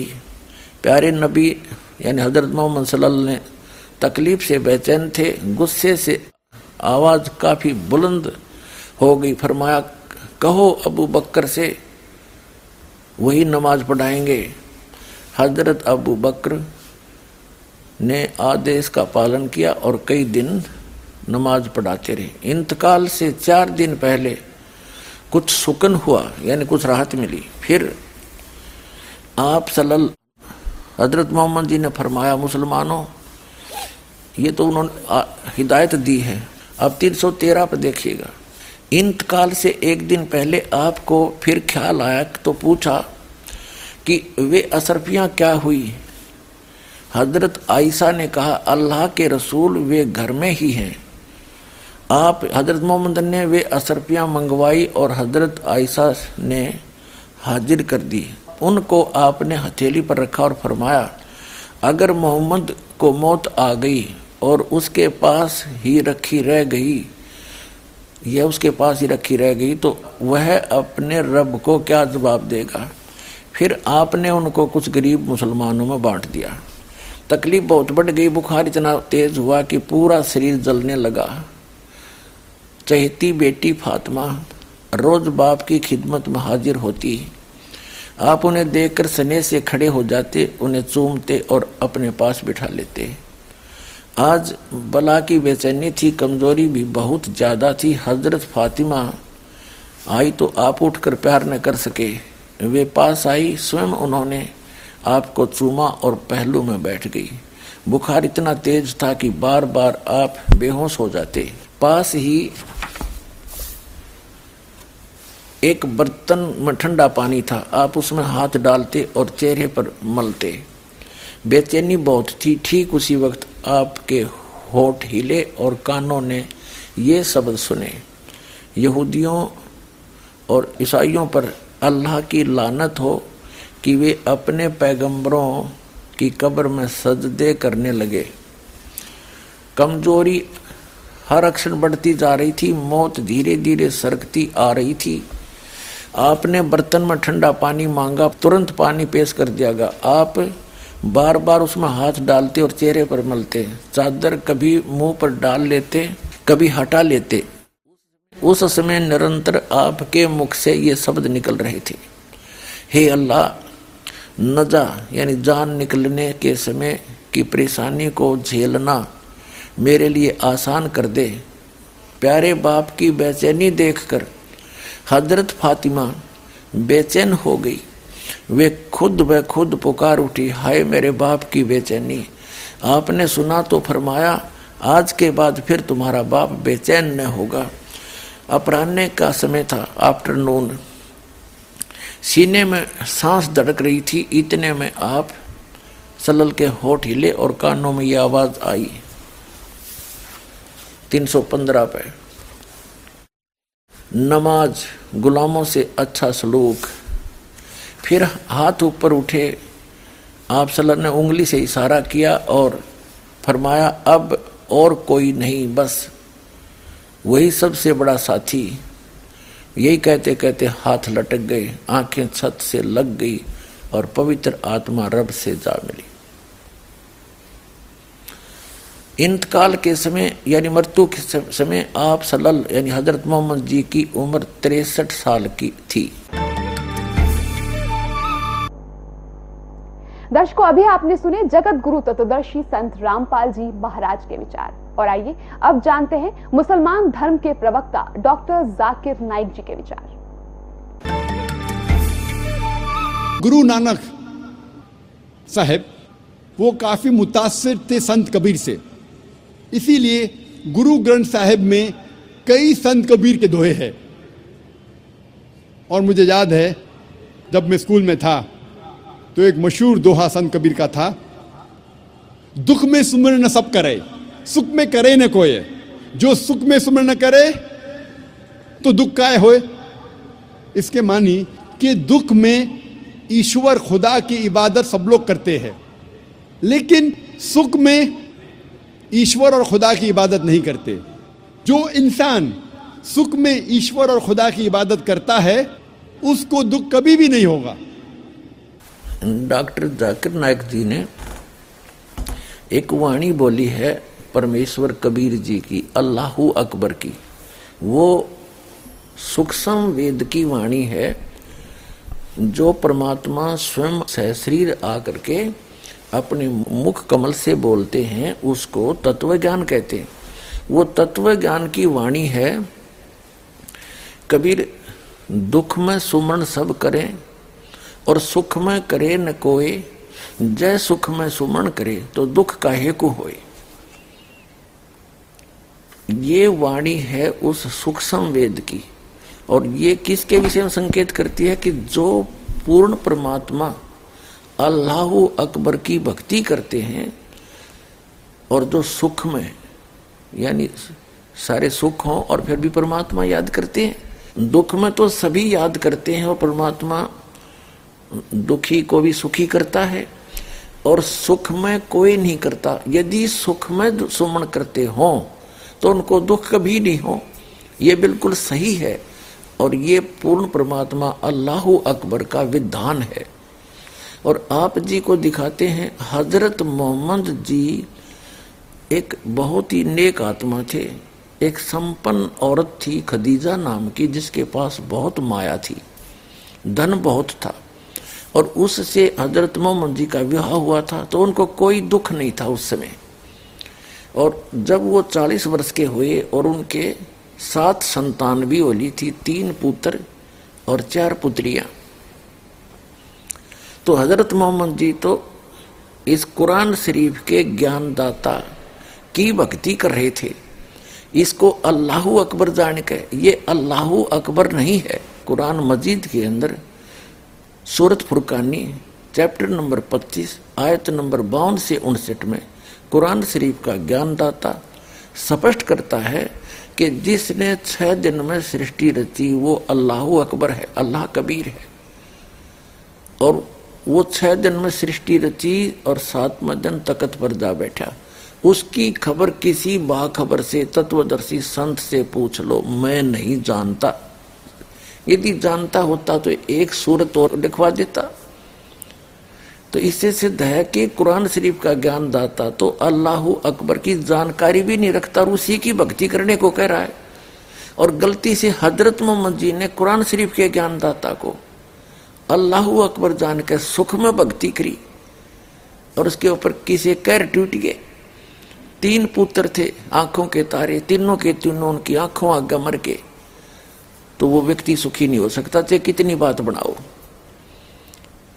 कारण क्या रहा कि उन्होंने अल्लाह अकबर की भक्ति प्राप्त नहीं हुई। अल्लाह अकबर की यदि भक्ति करें तो सुख में यदि भक्ति करें, उनको तो सपने में भी दुख नहीं हो सकता। और जो दुखी हो, वो भी आ जाए शरण में, उसकी भी मोक्ष हो। हज़रत मोहम्मद जी के ऊपर कैर पे कैर टूट गए। उनकी तिरसठ वर्ष की आयु में मृत्यु होगी और बेहोश होकर गिर जाता था। तो ये जो कुरान शरीफ का ज्ञान दाता, ये डम्मी गॉड है। अधूरा इनकम्प्लीट गॉड है। कंप्लीट गॉड है, वो अल्लाह अकबर। वो अल्लाह कबीर है, वो कबीर परमात्मा, कबीर परमेश्वर है। उसकी भक्ति इस दास के पास उपलब्ध है। आओ और अपना कल्याण करवाओ। और जो अल्लाह अकबर की, जिन्होंने भक्ति की, अब आपके रूबरू कराते उनको कितने सुख हुए। और आज वर्तमान में हो रही है, ये उस अल्लाह अकबर की भक्ति कर रहे हैं, जिनके ऊपर दुख नाम की चीज़ नहीं आ सकती। और जैसे हज़रत मोहम्मद जी के ऊपर कैर पे कैर टूटे, और अंत में कैसे मृत्यु हुई, धिक्कार ऐसी भक्ति को, वो भक्ति नहीं और वो भगवान नहीं, जो इतनी भी रक्षा नहीं कर सकता। तो इसे सिद्ध है, पूरा मुसलमान धर्म उस अल्लाह अकबर की भक्ति ना करके डम्मी गॉड की भक्ति कर रहा है। वो कंप्लीट गॉड की अल्लाह अकबर की, उस परम अक्षर परम की भक्ति इस दास के पास उपलब्ध है। आइए और प्राप्त करिए, अपना मोक्ष कराइए। पुण्यात्मा आप जी ने अपनी आँखों पढ़ा, मुसलमानों का ही लिखा हुआ हज़रत मोहम्मद जी की जीवनी का इतिहास, तीन बेटे थे, तीनों मृत्यु को प्राप्त हुए, ऐसी भक्ति करते करते ऐसी पुण्यात्मा के साथ ऐसे कहर टूटे और ये अर्ज़ करते हैं उस अल्लाह से जो कुरान शरीफ का ज्ञान दाता है कि हे अल्लाह सबको बरकत दे, सबके रहमत की जड़ी लगा दे। हज़रत मोहम्मद के ऊपर उसने कैर की जड़ी लगा दी और अंत में मृत्यु कैसे हुई? ये भगत की मृत्यु नहीं, ये तो जनसाधारण की मृत्यु ऐसे होती है। अब पुण्यात्माओं अब इस दास के प्रयत्न को ये ना समझना कि दास किसी की आलोचना करना चाहता है या किसी को हीन करना चाहता है, या किसी के नबी, पैगंबर, देवता की कोई मान हानि करना चाहता है, दास ये चाहता है कि हज़रत मोहम्मद एक नंबर के पुण्यात्मा थे और ये फंस गए इस काल ब्रह्म के। इस काल ब्रह्म ने डरा धमका के इसको जो साधना बताई, पाँच वक्त की नमाज़ अजान जो परमात्मा को पुकारने का बंग बोलते हैं। पाँच वक्त की नमाज़ और रोज़े। ये तीन साधनाएँ बताई और इनको डट कर करा करते थे वो। हज़रत मोहम्मद जी जैसा ईमान अल्लाह पर कोई नहीं ला सकता। मुसलमान भाई, जितना ईमान उन्होंने, उस कुरान शरीफ के ज्ञान दाता को कंप्लीट गॉड मान के उन्होंने उसको, उसके ऊपर ईमान लाया। और उन जैसी भक्ति भी कोई नहीं कर सकता। उसके, उस इतनी साधना करने के बाद हज़रत मोहम्मद जी को उसकी भक्ति का क्या बेनिफिट हुआ? एक तरफ़ तो कुरान शरीफ में कहा है कि वो अल्लाह ताला, अल्लाह अकबर बड़ा मेहरबान है, बड़ा दयालु है, रहमत करता है। पापों को नाश करता है। वो बिल्कुल सही बोला है। वो तो सही है, वो तो ऐसा ही है। लेकिन हज़रत मोहम्मद जी को उनकी रहमत नहीं मिली। उनका लाभ नहीं मिला। उसका कारण क्या रहा कि उस अल्लाह अकबर की way of worship method of worship पूजा का मार्ग, पूजा की विधि नहीं है। सूरत फुरकानी 25 आयत नंबर बावन से उनसठ में स्पष्ट कर दिया कुरान शरीफ के ज्ञानदाता ने कि वो अल्लाह अकबर तो वो है जिसने छह दिन में सृष्टि रची, सातवें दिन तख्त पर जा बैठे। वो है क्रिएटर। और उसकी खबर कुरान शरीफ का ज्ञान दाता नहीं जानता, वो कुरान शरीफ में नहीं है, जो ज्ञान उसने बताया हज़रत मोहम्मद को जबरील देवता के माध्यम से। उसने अपने सत्र की विधि बताई है कि मेरे सत्र की ये साधना है। और इसकी साधना से पाप नाश नहीं हो सकते, जो कर्म में वही मिलेगा आपको। उसमें कोई परिवर्तन नहीं हो सकता।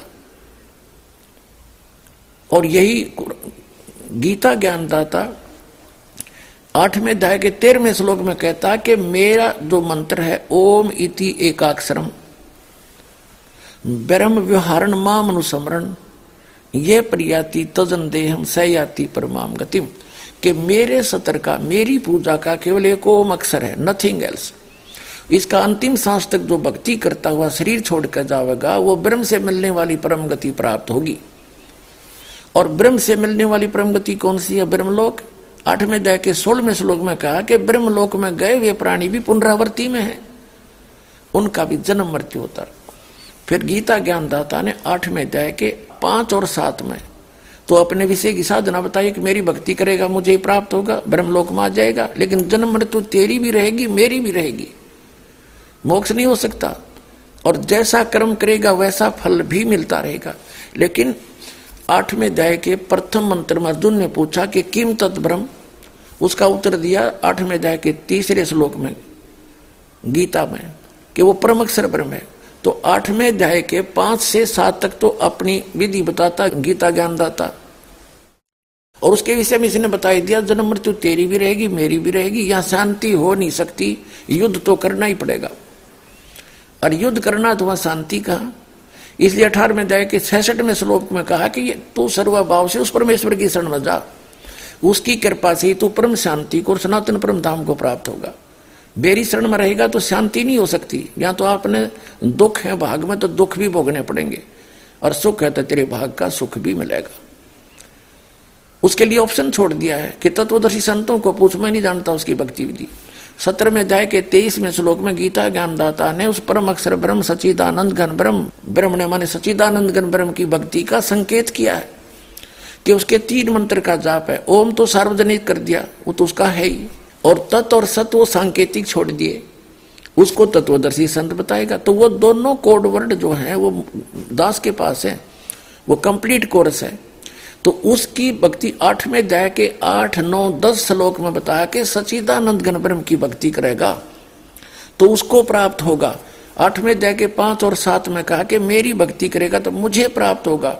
ब्रह्म की साधना करने वाला ब्रह्म लोक में जाएगा। गीता अध्याय नंबर आठ के श्लोक नंबर सोलह में स्पष्ट कर दिया है कि ब्रह्म लोक पर्यंत सभी पुनरावृत्ति के अंदर है। तो उसने स्पष्ट कर दिया है कि उस पूर्ण परमात्मा की साधना से मैं परिचित नहीं हूँ और मेरी भक्ति करेगा तो ऐसे ही कष्ट भी होंगे, तेरे भाग में सुख है तो सुख भी होगा तो ये दोनों मिलते रहेंगे। और परम शांति चाहिए तो तुझे सब पापों का नाश चाहिए तो परम अक्षर ब्रह्म की शरण में चला जा उसके लिए तत्वदर्शी संत की खोज कर ले। तो वो तत्वदर्शी संत ये दास, रामपाल दास सतलोक आश्रम पर वाला जिला है। इसार हरियाणा में, भारत के अंदर है। जो पूर्ण परमात्मा की भक्ति करते हैं सत भक्ति करते हैं, और उनको कितने लाभ होते हैं, वो अल्लाह अकबर, दुख में सुमन सब करे, सुख में करे, ना कोय और जय सुख में सुमन करे, दुख का एक होए अब वो अल्लाह अकबर जो है, पूर्ण परमात्मा की भक्ति करने वाले को परमात्मा ने कैसे सुख दिए?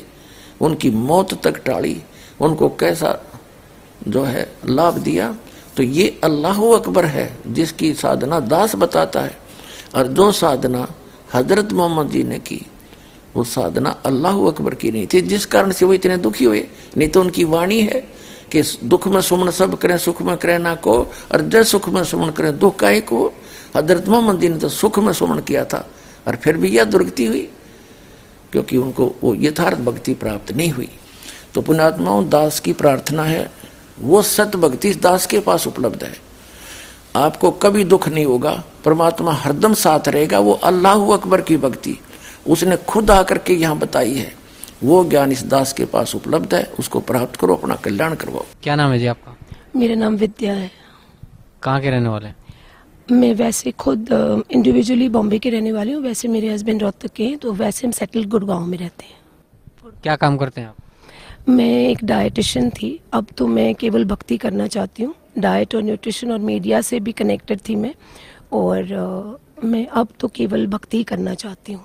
परमात्मा की भक्ति के अलावा मेरे जीवन में अब कुछ नहीं है। संत रामपाल जी महाराज की शरण में कैसे आए? एक लड़की है गुड़गांव में आ, कोकल नाम है उसका। तो उनके फैमिली ने काफ़ी, कई साल, सोलह सत्रह साल से उनकी मदर ने परमात्मा के शरण में नाम लिया हुआ है। तो वो गुड़गांव में मेरे फ्लैट के ऑपोजिट ही रहती थी। तो उसने बोला कि, आंटी, जो ये गणेश जी और शंकर जी की आप रोज़ घंटियाँ बजाती हैं, पूजा करती हैं, ये पूजा ठीक नहीं है। तो मैंने फिर उसको बोला कि, बेटा, कि क्यों ऐसे ठीक नहीं? ये तो सभी, सारी दुनिया इनकी पूजा करती है। तो बोले, आंटी, नहीं, मैं जिसकी पूजा करती हूँ, मैं जिसको अपना भगवान मानती हूँ, वो बरवाला में है। तो आप एक बार मेरे साथ ज़रूर चलिए ताकि आपको लगे कि वाकई वहाँ पर महात्मा है। मैंने कहा, ठीक है। तो जिस दिन गणेश चतुर्थी थी पिछले साल तो मैं पूजा करते करते मुझे ऐसा फील हुआ कि मुझे और कुछ उससे पूछना है, जो इतने कॉन्फिडेंस से कह रही है कि भगवान बरवाला में है और संत रामपाल जी महाराज ही वो भगवान है। तो मैंने अपना गणेश जी को पैक करके सारा कुछ दूसरे ही दिन चतुर्थी के बाद मैंने उसको पैक करके और सारे जितने भी देवी देवताओं की किताबें थी, उनको लेके नदी में बहा दिया और मेरे हस्बैंड के साथ मैं गई और वो सब कुछ मैंने बहाया। मैंने कहा, आज से मैंने ये कोई पूजा नहीं करनी है और मैंने इस लड़की के साथ बरवाला जाना है। तो मेरे हस्बैंड बोले कि क्या तुमने कुछ पढ़ा है उन संत के बारे में, संत रामपाल जी के बारे में? मैंने कहा हाँ कल उस लड़की ने, कोकल ने मुझे वो किताब दी थी, ज्ञान गंगा, जिसमें ये बताया गया है कि काल का एग्रीमेंट भगवान जी के साथ जो हुआ है। तो मैंने कहा, जो काल का मतलब है मौत। तो मौत के साथ एग्रीमेंट करने वाला भगवान ही हो सकता है। उससे बढ़ के मेरे लिए कोई और मायने नहीं रखता और यही मेरे लिए ज़िंदगी का आखिरी मौका है। क्या पता कल मेरी साँसें रहे न रहे। मैंने उस लड़की से कहा, बेटा, मैंने सब कुछ, सारे भगवानों को त्याग दिया है। तो फिर उसके बाद वो लड़की कहने लगी कि, आंटी, हम है ना, एक दो दिन में जाने ही वाले हैं गुरुजी के पास हमारे। मैंने कहा, ठीक है बच्चे, जब आप जाओ, मुझे ज़रूर आज ही ले जाओ, भले कल की राह नहीं देखना।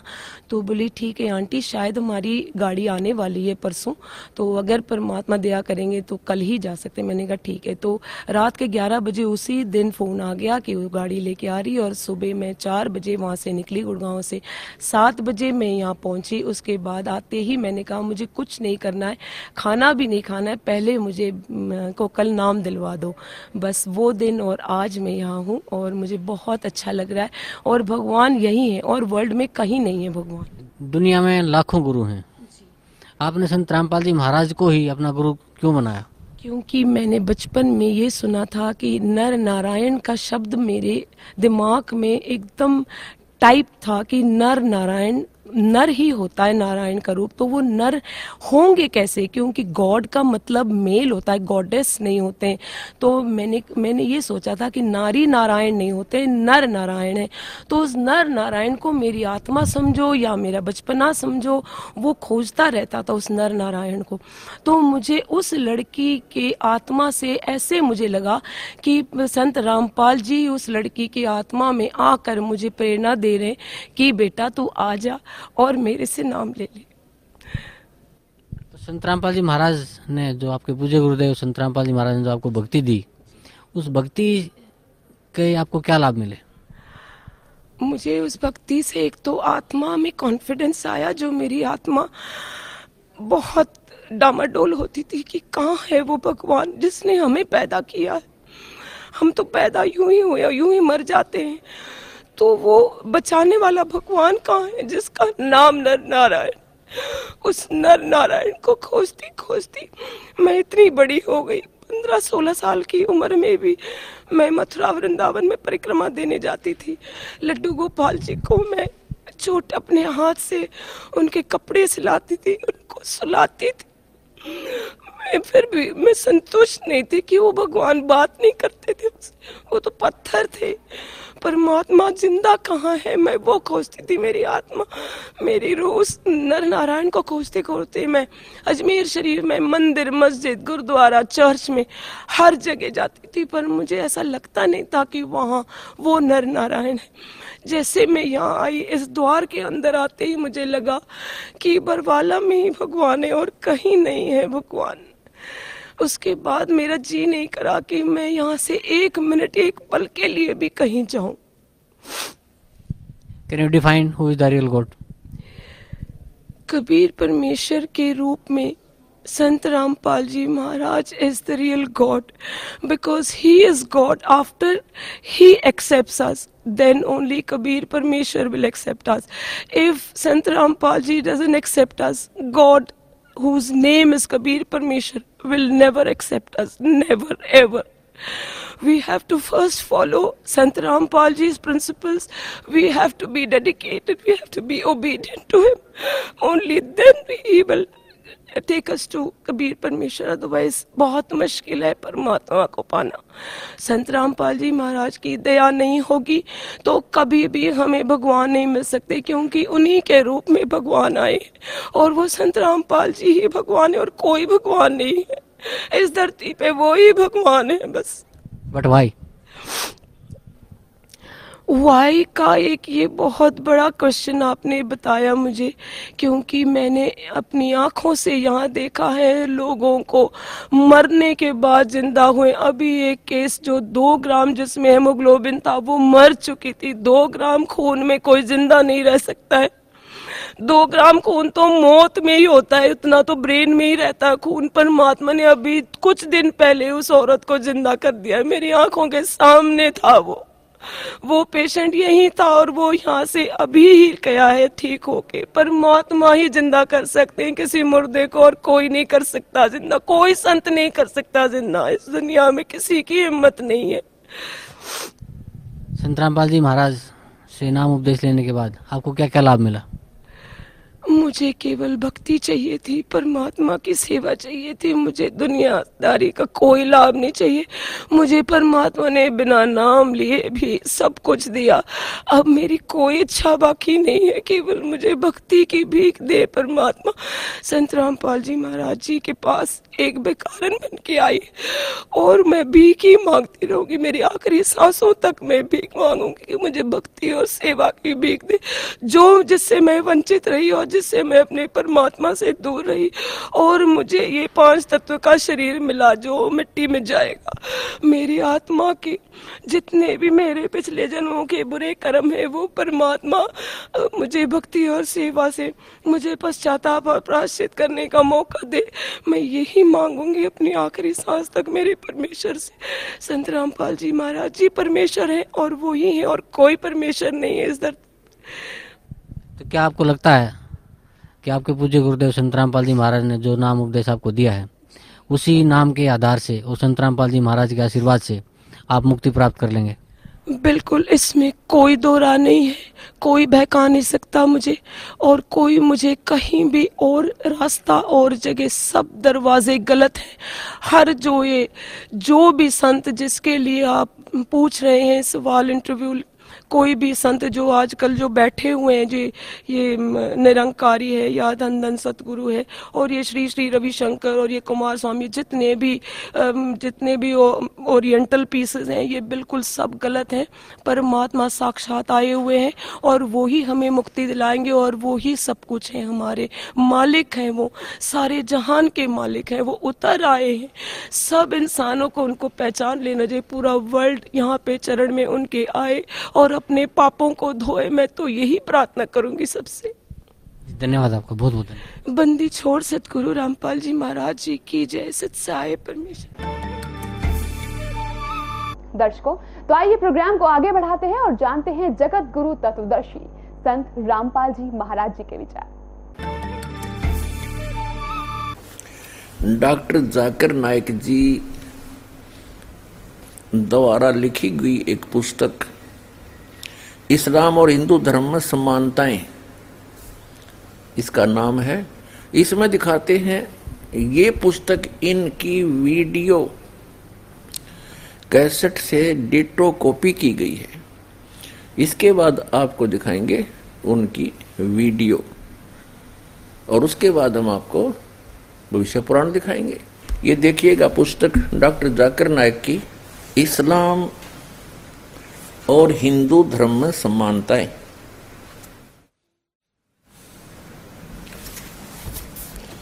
इस्लाम और हिंदू धर्म में समानताएँ डॉक्टर जाकिर नाइक अनुवादक हैं ए एम फहीम। ये यहाँ से छपी है। और ये इसका पूरा डिटेल है। कॉपीराइट 2008 ऐसे। ये यहाँ से छपी है। 2012 का संस्करण है लेटेस्ट प्रकाशक है A M Faheem Al Hasanat books private limited, ये इतने इतने। इस पुस्तक में दिए गए सारे हवाले और मजमून की पूरी सारी ज़िम्मेदारी से लेखक की है। अगर किसी को कोई बात समझना हो या कोई ऐतराज हो तो इस विषय में किताब के लेखक डॉक्टर जाकिर नाइक साहब से इन नंबरों पर संपर्क कर सकते हैं। और इनके फैक्स नंबर भी हैं। Printed by H S offset printers, Chandni, Mahal, Nai Delhi इतने। यहाँ देखना। भगवत गीता के सातवें अध्याय के बीस श्लोक का रेफरेंस दिया है। भगवत गीता हिंदू ग्रंथों में सबसे ज़्यादा प्रसिद्ध है। भगवत गीता अध्याय सात के बीस श्लोक में लिखा, जिनकी बुद्धि भौतिक इच्छाओं ने चुरा ली है, वही अर्ध देवताओं की पूजा करते अर्ध, यानी अधूरे देवताओं की पूजा करते अर्ध। अब इस पुस्तक से हमने इतना ही लेना है। अब आपको दिखाते हैं इंग्लिश के अंदर एज इट इज़, इसी की स्पीच है, ये देखिएगा। Similarities between Hinduism and Islam doctor Zakir Naik ये है वही similarities between Hinduism and Islam by doctor Zakir Naik Farid book depot private limited similarities between Hinduism and Islam doctor Zakir Naik edition 2008 का रुपये चालीस, मूल्य चालीस। Farid book printed by Mohammad Nasir Khan for Farid book depot private limited street Pataudi house Daryaganj Nai Delhi, इतने इतने जो और branches ये सारा डिटेल दे रखे printed in Farid enterprises Delhi छः। ठीक? अब इसके हम आपको ले चलते हैं। इस पुस्तक के पेज नंबर टेन पर। यहाँ से पढ़ते हैं भगवत गीता का वही अध्याय नंबर सात के, the most popular almost all the Hindu scriptures is the Bhagavad Gita. The Bhagavad Gita mention अध्याय चैप्टर सेवन, मंत्र बीस। इसका रेफरेंस देख रहे इन्होंने क्या सिद्ध किया है कि those whose intelligence has been stolen by material desires worship dummy gods demi gods अधूरे भगवानों की पूजा करते that is whose who are the materialistic they worship dummy gods यानी I E other age is besides the true god दर्शकों, अभी आपने सुने जगत गुरु तत्वदर्शी संत रामपाल जी महाराज के विचार। और आइए, अब जानते हैं मुसलमान धर्म के प्रवक्ता डॉक्टर जाकिर नाइक जी के विचार। भगवत गीता में भगवान का तस्वुर है। पाठ नंबर सात में, श्लोका नंबर बीस में all those intelligence has been stolen by material desires they worship demi gods जो पैसे के पीछे भागता है, वो गलत खुदाओं की पूजा करता है। दर्शकों, अभी आपने सुने मुसलमान धर्म के प्रवक्ता डॉक्टर जाकिर नाइक जी के विचार। और आइए, अब जानते हैं जगत गुरु तत्वदर्शी संत रामपाल जी महाराज जी के विचार। अब ये कहने का भाव ये है कि कुछ तो हिंदू सत्य भगवान यानी ब्रह्म की पूजा जो एक मानते हैं उसकी करते हैं और अधिकतर यानी जो हिंदू हैं वो डम्मी गॉड, अधूरे अर्ध गॉड, यानी इनकम्प्लीट गॉड की भक्ति करते हैं। डॉक्टर जाकिर नाइक जी का कहना है कि मुसलमान तो कंप्लीट गॉड की भक्ति करते हैं। जिसने कुरान शरीफ का ज्ञान बोला, उसको ये कंप्लीट गॉड मानते हैं। और अन्य को जो हिंदुओं को कह रहे हैं कि अधिकतर हिंदू डम्मी गॉड की भक्ति करते हैं, यानी अधूरे भगवान की, अधूरे अल्लाह की। पुण्यात्माओं, सूरत फुरकान, चैप्टर नंबर 25 और आयत नंबर बावन से लेकर उनसठ में कुरान शरीफ का ज्ञानदाता कहता है कि वो अल्लाह अकबर, वो है जिसने छह दिन में सृष्टि रची और सातवें दिन तख्त पर जा विराजा। उसकी खबर किसी बाखबर से पूछ लो। यानी कुरान शरीफ का ज्ञानदाता भी उस कंप्लीट गॉड के बारे में जानकारी नहीं रखता। उसकी भक्ति विधि उसको पता ही नहीं हो, तुम्हें बताएगा क्या? तो इससे सिद्ध होगा कि कुरान शरीफ का ज्ञानदाता भी डम्मी गॉड है। कंप्लीट गॉड नहीं है, यह भूल लग रही है आपके।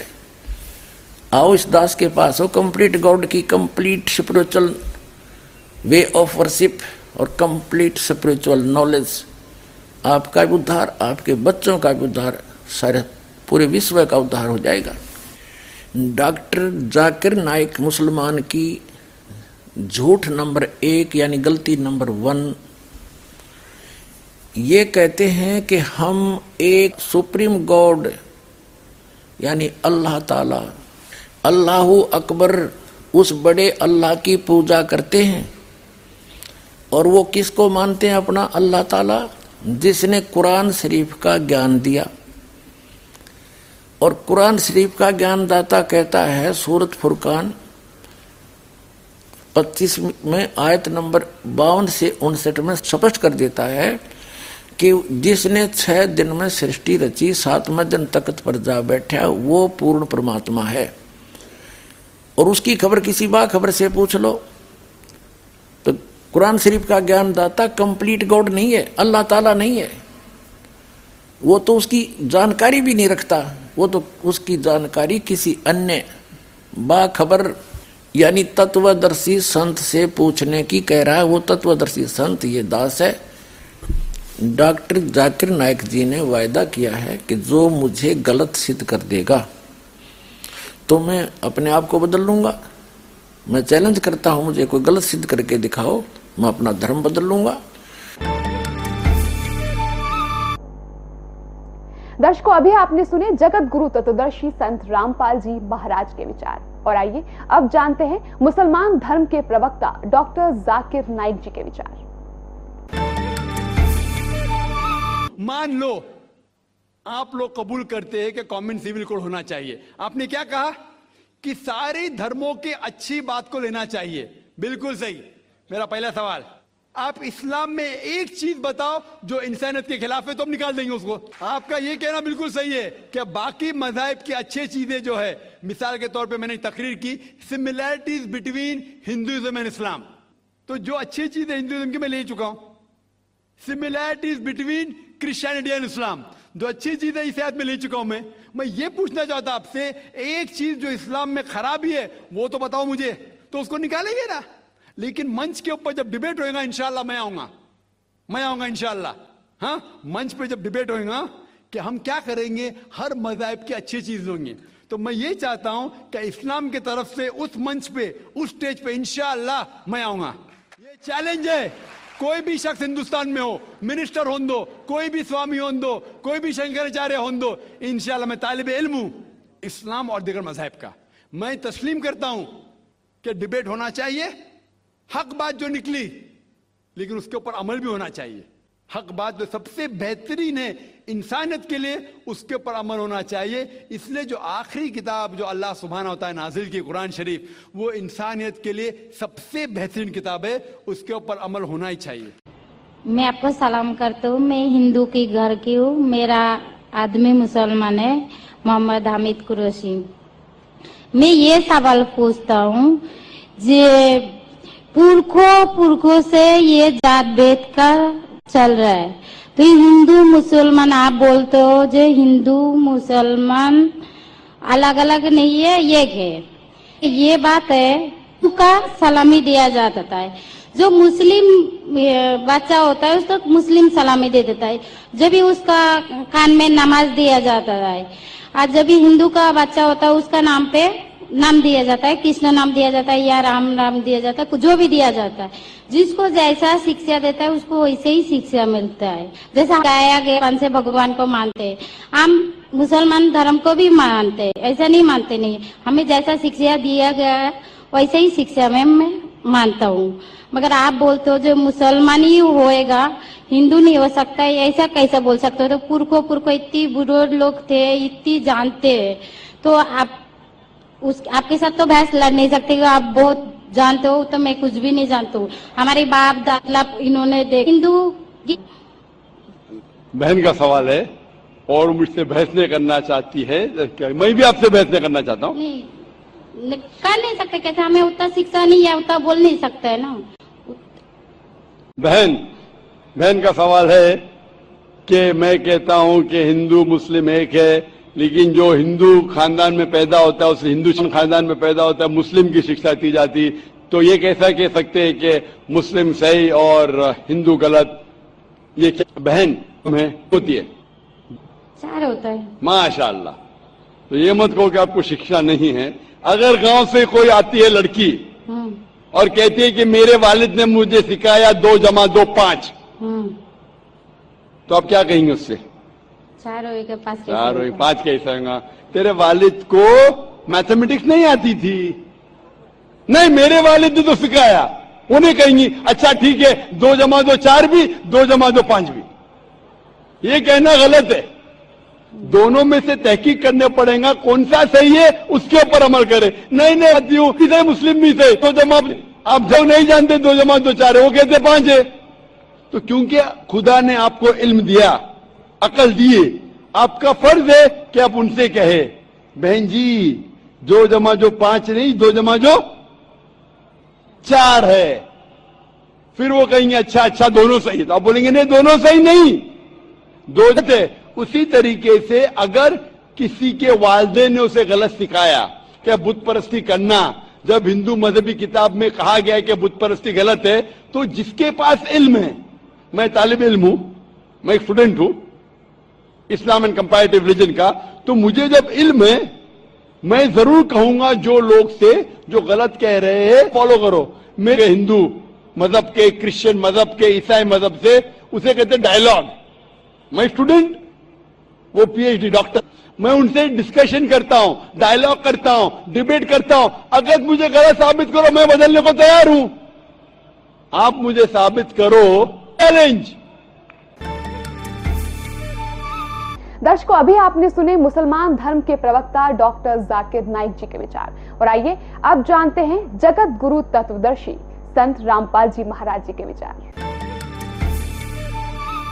अभी आपने सुना डॉक्टर जाकिर नायक जी के वचन?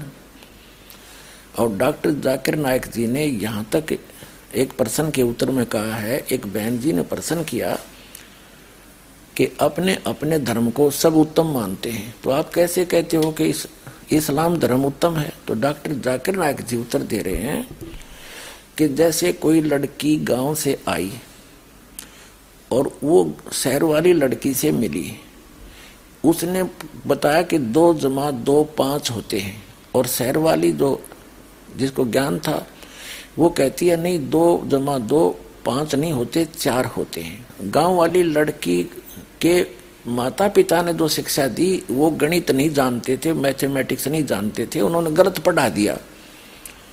दो जमा दो, पाँच पढ़ा दिया, अर्थात गलत ज्ञान दे दिया।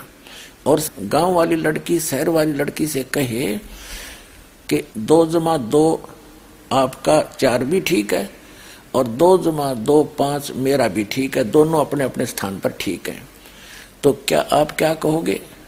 तो लड़की के मुख से कल आया कि दो जमा दो, चार ही ठीक होगा। तो इसी प्रकार, मैं जो कह रहा हूँ, डॉक्टर जाकिर नाग जी कहते हैं कि मैं सही पढ़ाई पढ़ा रहा हूँ, दो जमा दो, यानी एग्जैक्ट यथार्थ भक्ति मार्ग बता रहा हूँ। तो डॉक्टर जाकिर नायक जी, आप भी दो जमा दो, पाँच ही बता रहे हो। दो जमा दो, चार तो दास के पास है, आके ग्रहण करो।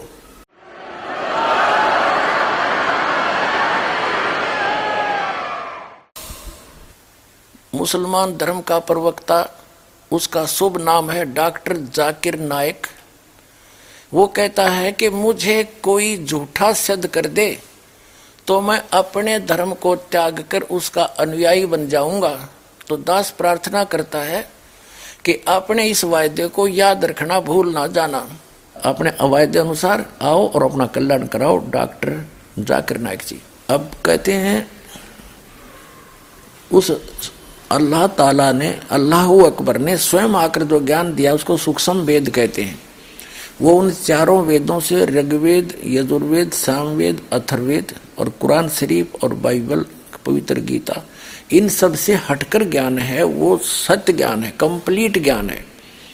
ये ज्ञान अपने सतर के हैं। उसमें कहा है कि मुसलमान मद्दारी रोला और भूल गए वो मुर्शिद मौला। मुसलमान धर्म के अंदर जो ज्ञान चल रहा है, वो तो एक मद्दारी जैसा रोला पाच रहा है। किसी को पता नहीं, देखा देखी सब इकट्ठे हो जाते हैं, जहाँ एक गया, सारे वहाँ इकट्ठे हो गए। मुसलमान मद्दारी, रोला भूल गए हैं मुर्शिद मौला। फिर कहते हैं, उस भगवान के दरबार से आया हिंदू, हरिया मुसलमान कर डारा बंधु। कहते, हिंदू से मुसलमान कर डारा, सुन्नत की नी जुलम गुजारा। भगवान के दरबार से तो हिंदू आया, और फिर आकर उसकी लड़के की लिंग की आगे से वो खाल काट के सुन्नत करके मुसलमान बना दिया। भगवान भूल गया था मुसलमान बनाना। तो खुद बना के भेज सकता क्या? अल्लाह ताला समर्थ नहीं है। चलो, फिर परमात्मा कहते हैं, यानी सूक्ष्म वेद ज्ञाता अल्लाह अकबर, अल्लाह कबीर, स्वयं आकर के वो ज्ञान दे रहे उसमें लिखा है कि तुमने लड़के को तो मुसलमान बना दिया। बेटी का क्या किया? वो तो ऐसी हिंदू की बेटी, ऐसे मुसलमान की, उसमें तो कोई अंतर है नहीं। तो इसलिए कहते हैं, मुसलमान मद्दारी रोला, भूल गए हैं मुर्शिद मौला। उस परमात्मा का ज्ञान भूल गए हैं और कहते हैं, उन पुण्यात्मा, जो महापुरुष हुए हैं तुम्हारे, आप उसका भी अनुसरण नहीं कर पा रहे हो। नबी मोहम्मद नमस्कार है, राम रसूल का कहाया एक लाख अस्सी को सौ जिन नहीं कर चलाया। अरस कुरस पर अल तकत है, खालिक बिन नहीं खाली, वह पैगंबर पाक पुरुष थे, साहेब के अब्दाली। वो तो परमात्मा की कृपा पात्र थे। कहते हैं हम मोहम्मद को वहाँ ले गए हो। इच्छा रूपी वहाँ नहीं रहो उल्ट मोहम्मद महल पठाया गुद बीरज एक कलमा लाया। रोजा बंग नमाज़ दई रे, बिस्मल की नहीं बात कही रे। तुम्हारे उस हज़रत मोहम्मद जी को जो ऊपर से आदेश हुआ था, वो वास्तविक आदेश ये था कि रोजा व्रत रखो, नमाज़ करो पाँच वक्त की और अजान दो, बंग बंग दो। लेकिन बिस्मल करने का आदेश नहीं था वहाँ का। तो कहने का भाव ये है, पुण्यात्माओं यथार्थता से अपरिचित प्राणी सभी प्रभित हैं। इस दास के पास वो यथार्थ ज्ञान है, आकर ग्रहण करो, अपना कल्याण कराओ। इसमें हार जीत की भी कोई बात नहीं है। हार जीत का तो कोई बात नहीं है, दास के पास वो ज्ञान है, आपको उसका पता नहीं। हम हम सभी एक परमात्मा की संतान है, पूरी पृथ्वी पर। जीव हमारी जाति है मानो धर्म हमारा हिंदू मुस्लिम सिख ईसाई, कोई धर्म नहीं है न्यारा। दास का ये विधान है, और हम असली मुसलमान हैं, असली हिंदू हैं, असली सिख और ईसाई हैं, और जितने भी दास के अनुयायी हैं, ये सच साधना कर रहे हैं, अल्लाह अल्लाह अकबर की भक्ति करते हैं, सब बुराइयों से दूर हैं, बीड़ी, शराब, मांस तम्बाकू छूते भी नहीं, चोरी, जारी रिश्वतखोरी इन्होंने प्रतिज्ञा कर रखी है।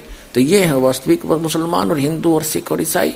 अपने आत्माओं, यही परमात्मा, यही भगवान ये ब्रह्म है जो कुरान शरीफ का ज्ञान प्रदान कर रहा है। और इसी ने श्रीमद भगवत गीता और वेदों का ज्ञान दिया।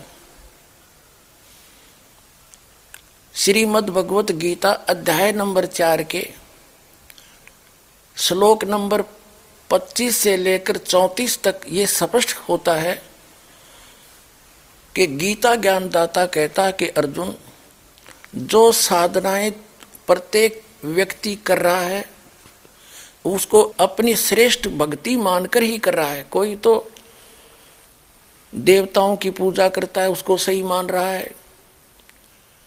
और कोई अपना कोई व्रत रखता है, और कोई आसन वगैरह करता है, कोई स्वाध्याय करता है इन अपनी अपनी साधनाओं को उत्तम मान के पाप नाशक जानते हैं। फिर क्या बताया है? कि वास्तविक ज्ञान तो उस परमात्मा ने स्वयं आकर दिया है, उसके अंदर विवरण है, वो तत्व ज्ञान है। और उस तत्व ज्ञान के अंदर उस पूर्ण परमात्मा की, समर्थ परमात्मा की कंप्लीट जानकारी है, पूर्ण जानकारी है। वो तत्व ज्ञान है।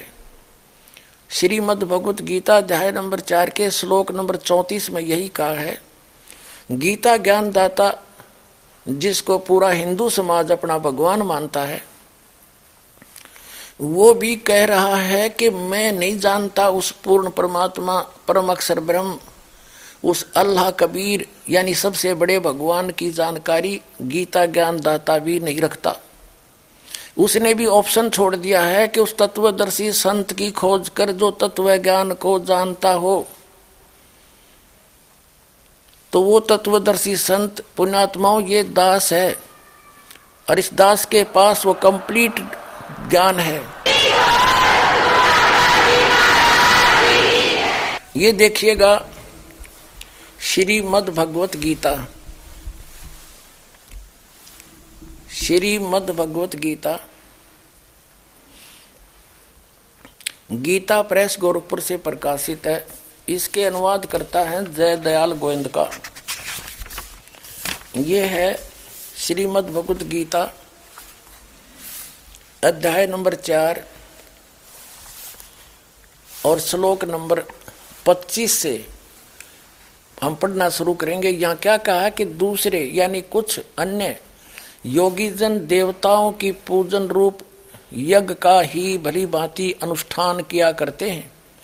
अन्य पर ब्रह्म परमात्मा, ये ब्रह्म अग्नि है। ब्रह्म अग्नि में ही अभेद रूप दर्शन यज्ञ के द्वारा ही आत्म रूप यज्ञ का हवन किया करते हैं। अन्य योगीजन, यानी साधक श्रोत्र आदि समस्त इंद्रियों को संयम रूप अग्नि में हवन किया करते हैं। दूसरे योगीजन शब्द आदि समस्त इंद्रियों को समस्त विषयों को इंद्रिय रूप यज्ञ अग्नि में हवन किया करते हैं। और सत्ताईस में कहा कि दूसरे यानी कुछ अन्य इंद्रियों के सम, की संपूर्ण क्रियाओं को और प्राणों की समस्त क्रियाओं को ज्ञान से प्रकाशित आत्म संयम रूप अग्नि में हवन किया करते हैं। अट्ठाईस का में है कि कई द्रव्य में यज्ञ, यानी कि तो धर्मशाला बनवा दी, कि तो भंडारे कर दिए काम्बल बांट दिए। द्रव्य संबंधी यज्ञ करने वाले, कितने ही तपस्या रूप यज्ञ करने वाले कुछ तपस्या करते हैं। और तथा दूसरे कितने ही योग रूप यज्ञ करने वाले योग, योगा करते रहते हैं। और कितने ही अहिंसा आदि तीक्ष्ण व्रतों से युक्त पुरुष, यतनशील पुरुष स्वाध्याय रूप ज्ञान यज्ञ करने वाले, यानी प्रतिदिन, जैसे स्वाध्याय में क्या आता है, प्रतिदिन नित्य कोई पाठ करना, किसी पवित्र बुक का पाँच वक्त नमाज़ करना, ये भी स्वाध्याय में आता है। श्रीमद् भगवद गीता का नित्य पाठ करना, या कुछ श्लोक, मंत्रों के श्लोक, वेदों के मंत्रों का जो प्रतिदिन पाठ करना, या जप जी साहिब का पाठ करना, या नित नियम जो हम करते सुबह शाम दोपहर को, ये सब स्वाध्याय में आता है। तो कुछ स्वाध्याय ही करते रहते हैं। और आगे देखो। और कुछ अहिंसा अहिंसा आदि तीक्ष्ण वर्तों से युक्त, यतनशील, अहिंसा जैसे मुँह पर पट्टी बाँध के नंगे पैरा चलते हैं। इस तरह की साधनाएँ कर रहे हैं, आगे देखो, उनतीस तीस में क्या कहा है? दूसरे कितने ही योगीजन यानी साधक अपान वायु में प्राण वायु को हवन करते हैं, वैसे ही अन्य योगीजन प्राण वायु को अपान वायु में हवन करते हैं, यानी प्राणायाम आदि करते रहते हैं, तथा तो कितने ही नियमित आहार करने वाले यानी बहुत कम खाते हैं, और कुछ प्राणायाम यानी कुछ प्राण प्राण करते रहते हैं, प्राण और पान की गति को रोक कर प्राणों का, को प्राणों में ही हवन किया करते हैं। ये सभी साधक यज्ञों द्वारा पापों का नाश कर देने वाले और यज्ञों को जानने वाले हैं। इसका भाव ये है कि सभी जो भी जैसी साधना कर रहा है, वह अपनी साधना को पाप नाशक यानी मोक्षदायक मानकर कर रहा है। जब इनको ये पता चल जाएगा कि ये साधना ठीक नहीं है तो फिर तो त्याग ही देंगे। जो भी जैसी साधना कर रहा है, उनको मोक्षदायक मान रहा है पाप नाशक जानता है। श्रीमद भगवत गीता अध्याय नंबर 16 के श्लोक नंबर 23 24 में कहा कि अर्जुन शास्त्र विधि को त्याग कर जो मनमाना आचरण करते हैं, उनको न तो कोई सुख होता है, न उनको कोई सिद्धि प्राप्त होती है और नहीं उनकी परम गति होती है यूजलेस तो श्रीमद् भगवत गीता में ये क्रियाएँ नहीं लिखी है। श्रीमद् भगवत गीता में केवल एक ओम अक्षर के जाप का प्रावधान है, ब्रह्म तक की साधना का। और पूर्ण परमात्मा की, उस अल्लाह अकबर की, अल्लाह कबीर की, समर्थ परमात्मा की साधना। गीता ज्ञानदाता कहता, मैं नहीं जानता, वो किसी बाखबर से पूछो उसका संकेत दिया सत्रहवें अध्याय के तेईसवें श्लोक में कि वो तीन मंत्र का जाप है, एक स्पष्ट है, दो सांकेतिक है। अब हम जो प्रसंग, जो हम आज हल करना चाहते हैं, समस्या, कि वो तत्वदर्शी संत, वो तत्वदर्शी तत्व ज्ञान कौन सा है, उसके विषय में क्या प्रमाण है, गीता जी में देखिएगा। अब हमने तीस तक पढ़ लिया श्रीमद भगवद गीता का यु तीस पढ़ लिया। अब हम बत्तीस पढ़ेंगे। इकतीस मत यही कहा है कि सत साधना करने वाले उस परम पिता परमात्मा को प्राप्त होते सनातन ब्रह्म, यानी परम अक्षर ब्रह्म को प्राप्त होते हैं। यज्ञ से कुरुश्रेष्ठ अर्जुन, यज्ञ से बचे हुए अमृत का अनुभव करने वाले, यानी सत साधना इसका अर्थ सत साधना करने वाले सनातन पर ब्रह्म परमात्मा को प्राप्त होते हैं और यज्ञ करने वाले पुरुष के लिए यज्ञ न करने वाले अयज्ञ यज्ञ यानी धार्मिक अनुष्ठान नहीं करता उसके लिए तो यह मनुष्य लोक भी सुखदाय नहीं तो परलोक कहाँ से सुखदाय हो सकता है? अब इसका निर्णय गीता जी अध्याय नंबर चार के श्लोक नंबर बत्तीस में किया है कि इसी प्रकार और भी बहुत तरह के यज्ञ इन्होंने यहाँ गड़बड़ कर दिया, अनुवाद करता ने ब्रह्मण मुखे यहाँ लिखना था, ब्रह्मण का अर्थ लिखना था सचिदानंद घन ब्रह्म की वाणी में। उनके मुख कमल से बोली गई वाणी में, उस परम अक्षर ब्रह्म अल्लाह अकबर ने, कबीर, अल्लाह कबीर ने स्वयं आकर अपना यथार्थ ज्ञान दिया है, जिसको तत्व ज्ञान सुख संवेद कहते हैं। उसमें विस्तार के साथ कही गई है। उसमें विस्तार के साथ कहे गए हैं, उन सबको तू कर्म जान, यानी काम करते करते शारीरिक क्रियाओं से संपन्न संपन्न होने वाले जान और इस प्रकार तत्व से जान कर तू सर्व कर्म बंधन से मुक्त हो जाएगा। अब इसका अर्थ यानी, इन्होंने गलत कर दिया। ब्रह्मणे का अर्थ लिखना था सचिदानंद गण, ब्रह्म, यानी अल्लाह अकबर, परम अक्षर ब्रह्म, पूर्ण परमात्मा, परम अक्षर ब्रह्म, वो लिखना था। अब इसका अनुवाद इन्हीं की शब्दों में देखते हैं। ये देखिएगा, सत्रहवें अध्याय का तेईसवा श्लोक। अध्याय नंबर सत्रह, श्रीमद भगवत गीता और ये तेईसवा श्लोक। इसमें क्या कहा है? ओम तत्सत इति निर्देश है ब्रह्मण तिर्विध समर्थ। है ब्राह्मणा तेन वेदा च यज्ञा च विहिता पुरा। इसका अर्थ है कि इस ब्रह्मण का अर्थ देखेंगे हम बस। ब्रह्मण माने सचिदानंद घन ब्रह्म। का नाम कहा है? ओम ओम, तत् तत्, सत सत। ऐसा यह है। तीन प्रकार का ब्रह्मण माने सचिदानंद घन ब्रह्म का नाम कहा है। ब्रह्मण माने सचिदानंद घन ब्रह्म कहो, या परम अक्षर ब्रह्म कहो, या अल्लाह अकबर कहो, अल्लाह कबीर कहो, बड़ा भगवान। यानी गीता ज्ञान दाता से कोई अन्य परमात्मा है, और उसने अपने मुख कमल से आकर यहाँ पर यथार्थ ज्ञान तत्व ज्ञान बताया है। वो है तत्व ज्ञान। और वो मिले कहा? अब फिर आते हम, ये देखिएगा। अब आगे हम अध्याय नंबर चार के श्लोक नंबर बत्तीस में पुनः। एवं बहुविधा यज्ञ वितता ब्रह्मण मुखे कर्मजान विधितान सर्वान एवं ज्ञातवा विमोक्ष यसे। बत्तीस में यह कहा है, इस प्रकार और भी बहुत तरह के यज्ञ। यहाँ लिखना था सचिदानंद घन ब्रह्म की वाणी में। वेद की वाणी में नहीं। सचिदानंद घन ब्रह्म की वाणी में विस्तार से कहे गए हैं, उन सबको तू। कर्मजान शारीरिक क्रियाओं से काम करते करते सिद्ध होते हैं वो। ऐसी साधना उसके अंदर। कर्म जान विधि, जान इस प्रकार तत्व से जानकर उनके अनुष्ठान द्वारा कर्मों कर्म बंधन से सर्वता मुक्त हो जाएगा। यानी इस सचिदानंद घन ब्रह्म ने जो अपने मुख कमल से आकर वाणी बोली है, उसको समझने के बाद वो तत्व ज्ञान है, उसके बाद तो सर्व कर्म बंधन से मुक्त हो जाएगा।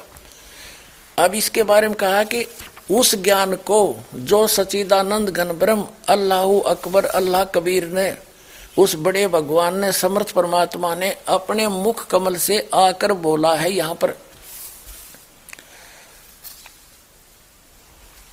वो तत्व ज्ञान है। उस तत्व ज्ञान को तू तत्वदर्शी संतों के पास जाकर समझ, बाखबर से। इसे सिद्ध, ये देखो, ये चौथा अध्याय श्रीमद भगवत गीता और चौतीसवा उस ज्ञान को बत्तीस में आपने पढ़ा, अब देखो। अब ये सोचेंगे कि माह छोड़ दिया, शायद उसमें कोई गड़बड़ होगी। ले दिखाता हूँ। अब पहले तैतीस माह दिखाते हैं। इसका अर्थ यहाँ पर है। इसके ऊपर ही है। ए परंतम अर्जुन, दर्वमय यज्ञ से दर्वमय यज्ञ की अपेक्षा ज्ञान यज्ञ श्रेष्ठ है। और यावन मात्र यानी संपूर्ण कर्म ज्ञान में समाप्त हो जाते हैं। इसका अब यहाँ नीचे चौतीस माह है।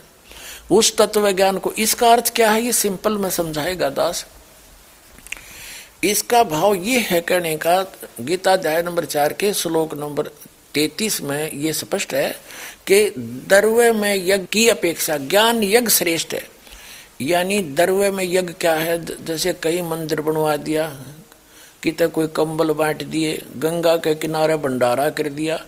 कहते हैं, ये दर्व में यज्ञ आँख मीच के और बगैर जाने बूझे ये धर्म किए हुए, दान किया हुआ यज्ञ, ज्ञान यज्ञ, दान यज्ञ जो है, ये व्यर्थ है। दर्व में यज्ञ यानी ये दान यज्ञ है, धर्म यज्ञ बोलते हैं। और ज्ञान यज्ञ है, ये तत्व ज्ञान। तत्व ज्ञान श्रेष्ठ है, यानी पहले तत्व ज्ञान को समझो। तत्वदर्शी संत की खोज करो। उसके बाद उसके बताए अनुसार साधना करने में सफलता मिलेगी। कहते हैं, गुरु बिन काहु न पाया ज्ञाना जो थोथा भूछड़े मूड किसाना, गुरु बिन वेद पढ़े जो प्राणी, समझ अनुसार रहे अज्ञानी। गुरु बिन माला फेरते, गुरु बिन देते दान, गुरु बिन दोनों निष्फल है, चाहे पूछो वेद पुराण। गीता जी में स्पष्ट किया है कि कुपात्र को दिया हुआ दान भी हानि करता है, लाभ के स्थान पर। इसका ये अर्थ। अब चौथे अध्याय के चौतीसवें श्लोक में कहा है कि जो तत्व ज्ञान उस सचिदानंद गण ब्रह्म ने, अल्लाह अकबर, अल्लाह कबीर ने, बड़े भगवान ने, समर्थ परमात्मा ने स्वयं आकर अपने मुख कमल से बोला है। उसमें विस्तार के साथ कही गई है। वो तत्व ज्ञान है। उस तत्व ज्ञान को तो तत्वदर्शी संतों के पास जाकर समझ। देखिए, अध्याय नंबर चार का श्रीमद भगवद गीता। अब हम चौतीस माह पढ़ेंगे। यो माह हमने पढ़ लिया।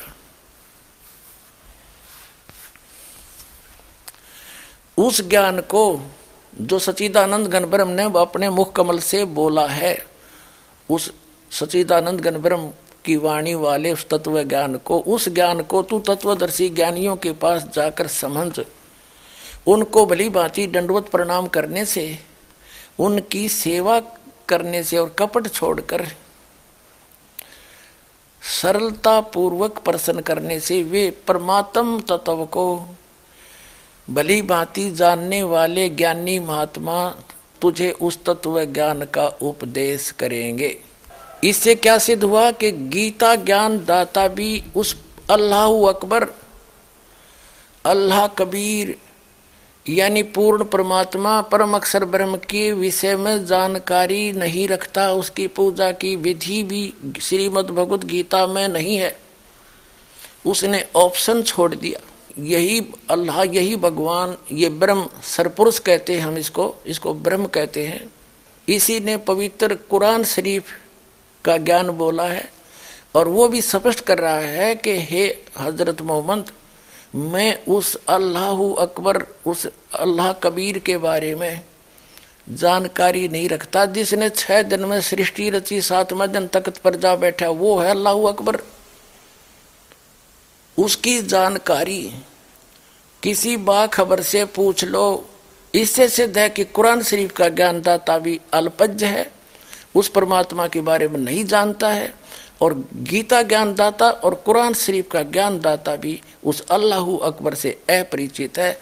तो इससे सिद्ध है कि ना तो गीता ज्ञानदाता वो समर्थ परमात्मा है, एक जिसको हम कुल का मालिक कहते हैं, जो केवल पूज्य है, और न ही कुरान शरीफ का ज्ञानदाता उस परमात्मा से परिचित है, अल्लाह अकबर से।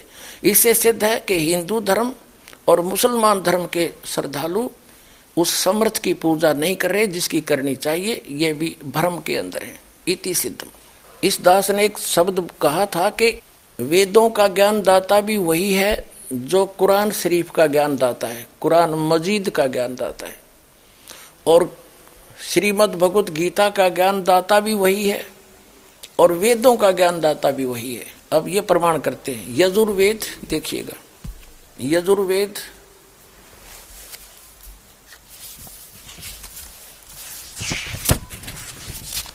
ये कहाँ से प्रकाशित है? अनुवादित है। प्रकाशक है सार्वदेशी कार्य प्रतिनिधि सभा, दो बटा पाँच महर्षि सिद्धांत भवन रामलीला मैदान, नई दिल्ली से। महर्षि सिद्धांत सरस्वती द्वारा इसका अनुवाद है। तजुर्मा है। मुद्रक है प्रिंस ऑफसेट प्रिंटर्स, पंद्रह सौ दस पटौदी हाउस, दरियागंज, नई दिल्ली से। ये देखिएगा ये चालीसवा अध्याय है चतवारी सौ अध्याय, चालीसवा। और यजुर्वेद भाष्यम। ये चालीसवा अध्याय है, यहाँ देखिएगा। इसमें क्या कहा, इस चालीसवें अध्याय का दसवां श्लोक है। इसमें वेद ज्ञान दाता कहता है मनुष्यों, जैसे हम लोग धीराणा मन मेधावी योगी विद्वानों से, अर्थात तत्वदर्शी संतों से, जिनका ज्ञान सथिर है, धीर है, टिकाऊ है। तत्वदर्शी संतों, यानी मेधावी योगी माने तत्वदर्शी संत, संतों से, जो वचन सुनते हैं, वे लोग हमारे लिए प्रति वितक्षरे यानी व्याख्यान पूर्वक विस्तार पूर्वक कहते हैं, वे लोग संभवात संभवात माने जन्म लेने वाला, संयोग जन्य, जन्म लेने वाला। असंभवात माने उत्पन्न नहीं होने वाला। आहु आहु माने कहते हैं, उत्पन्न होने वाला कारण अत्यंत आहु कहते हैं। इति इस बात को तुम भी सुनो। अब वेद ज्ञान दाता कह रहा है कि कुछ तो परमात्मा को कहते हैं, वो संभवात संभवात माने जन्म लेकर उत्पन्न होकर श्री राम श्री कृष्ण रूप में आता है। कुछ तो यहाँ डटे हुए हैं, साकार भगवान मानते हैं।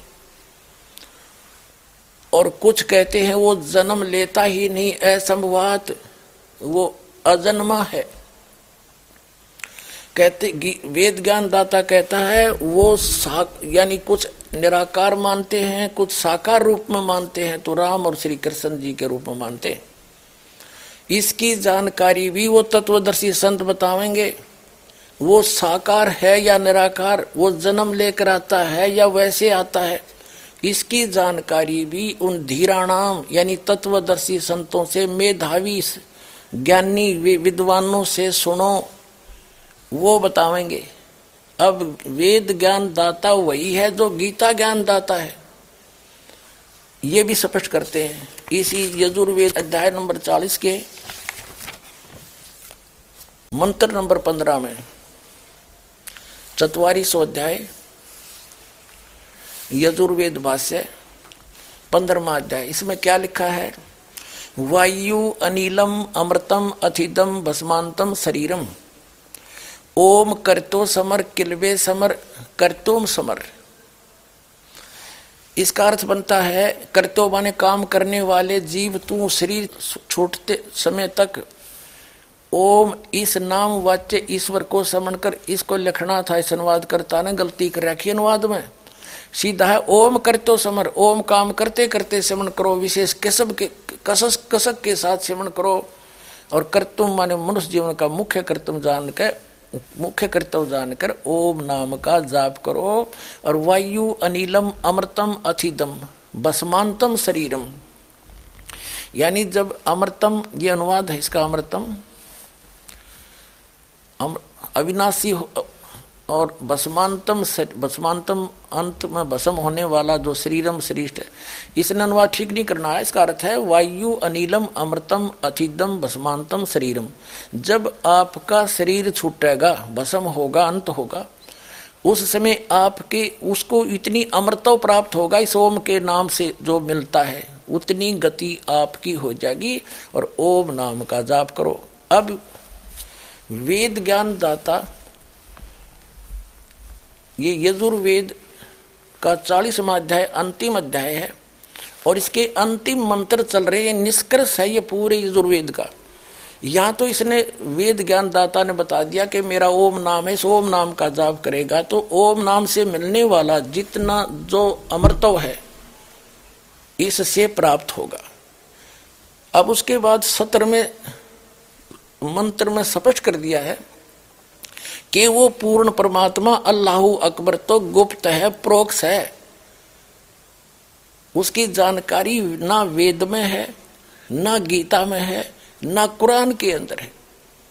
इन्होंने स्पष्ट कर दिया, उसकी जानकारी जो प्रोक्ष है, उसकी जानकारी तत्वदर्शी संत बाखबर जानते हैं।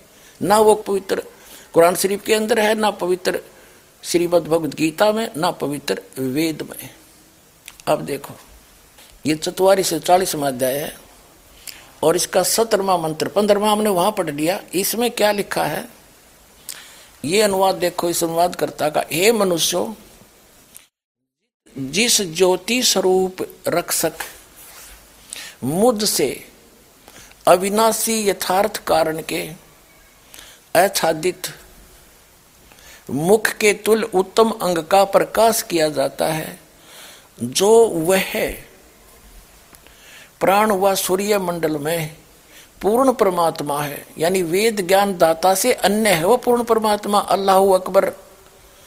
वह प्रोक्ष वो तो गुप्त है, और अहम मैं वेद ज्ञान दाता मैं खम, ब्रह्म, और ओम ब्रह्म, ये खम ब्रह्म, हम हिंदी बाद में देखेंगे, ओम। यानी ये है सो अहम, सो असव अहम, ओम खम ब्रह्म। वो अहम माने मैं, ये देखो, अहम माने मैं मैं तो खम ब्रह्म, मैं ब्रह्म हूँ और दिव्य आकाश रूपी ब्रह्म लोक में रहता हूँ और मेरा ओम नाम है और वो अल्लाह अकबर वो पूर्ण परमात्मा तो प्रोक्ष है, गुप्त है, उसकी जानकारी मुझे नहीं है। अब इससे क्या सिद्ध हो गया? कि जिस खुदा ने, जिस अल्लाह ने कुरान शरीफ का ज्ञान दिया, वो कंप्लीट गॉड नहीं है। वो कंप्लीट गॉड नहीं है, वो अल्लाह अकबर नहीं है। और पूरा मुसलमान धर्म, पूरे मुसलमान धर्म के अनुयायी उस कुरान शरीफ के ज्ञानदाता को वो समर्थ मानकर, सर्वश्रेष्ठ मानकर, सर्वोच्च मानकर, सबसे बड़ा भगवान मानकर पूज रहे हैं तो वो भी उस परमात्मा की पूजा ना करके अन्य देव की पूजा कर रहे हैं। इसी प्रकार श्रीमद भगवत गीता जो पवित्र ग्रंथ है, पवित्र कुरान शरीफ की तरह तो हिंदू धर्म के श्रद्धालु भी उस पूर्ण परमात्मा की भक्ति ना करके अन्य देव की पूजा करते हैं। अन्य देव की, यानी ब्रह्म तक भी जो पूजा करते हैं, वो आन उपासना में है। उस एक की पूजा नहीं है और वेदों तक की पूजा करने वाले भी उस समर्थ के विषय में जानकारी नहीं रखते। वो तो स्पष्ट कर दिया इन तीनों पवित्र सदग्रंथों ने। कि उसकी जानकारी तो कोई बाखबर तत्वदर्शी संत धीराणाम जानते हैं, उनके पास जाओ, वो बतावेंगे उनके पास ज्ञान है। तो ये दास है वो तत्वदर्शी संत, वो बाखबर। राव और कल्याण करवाओ।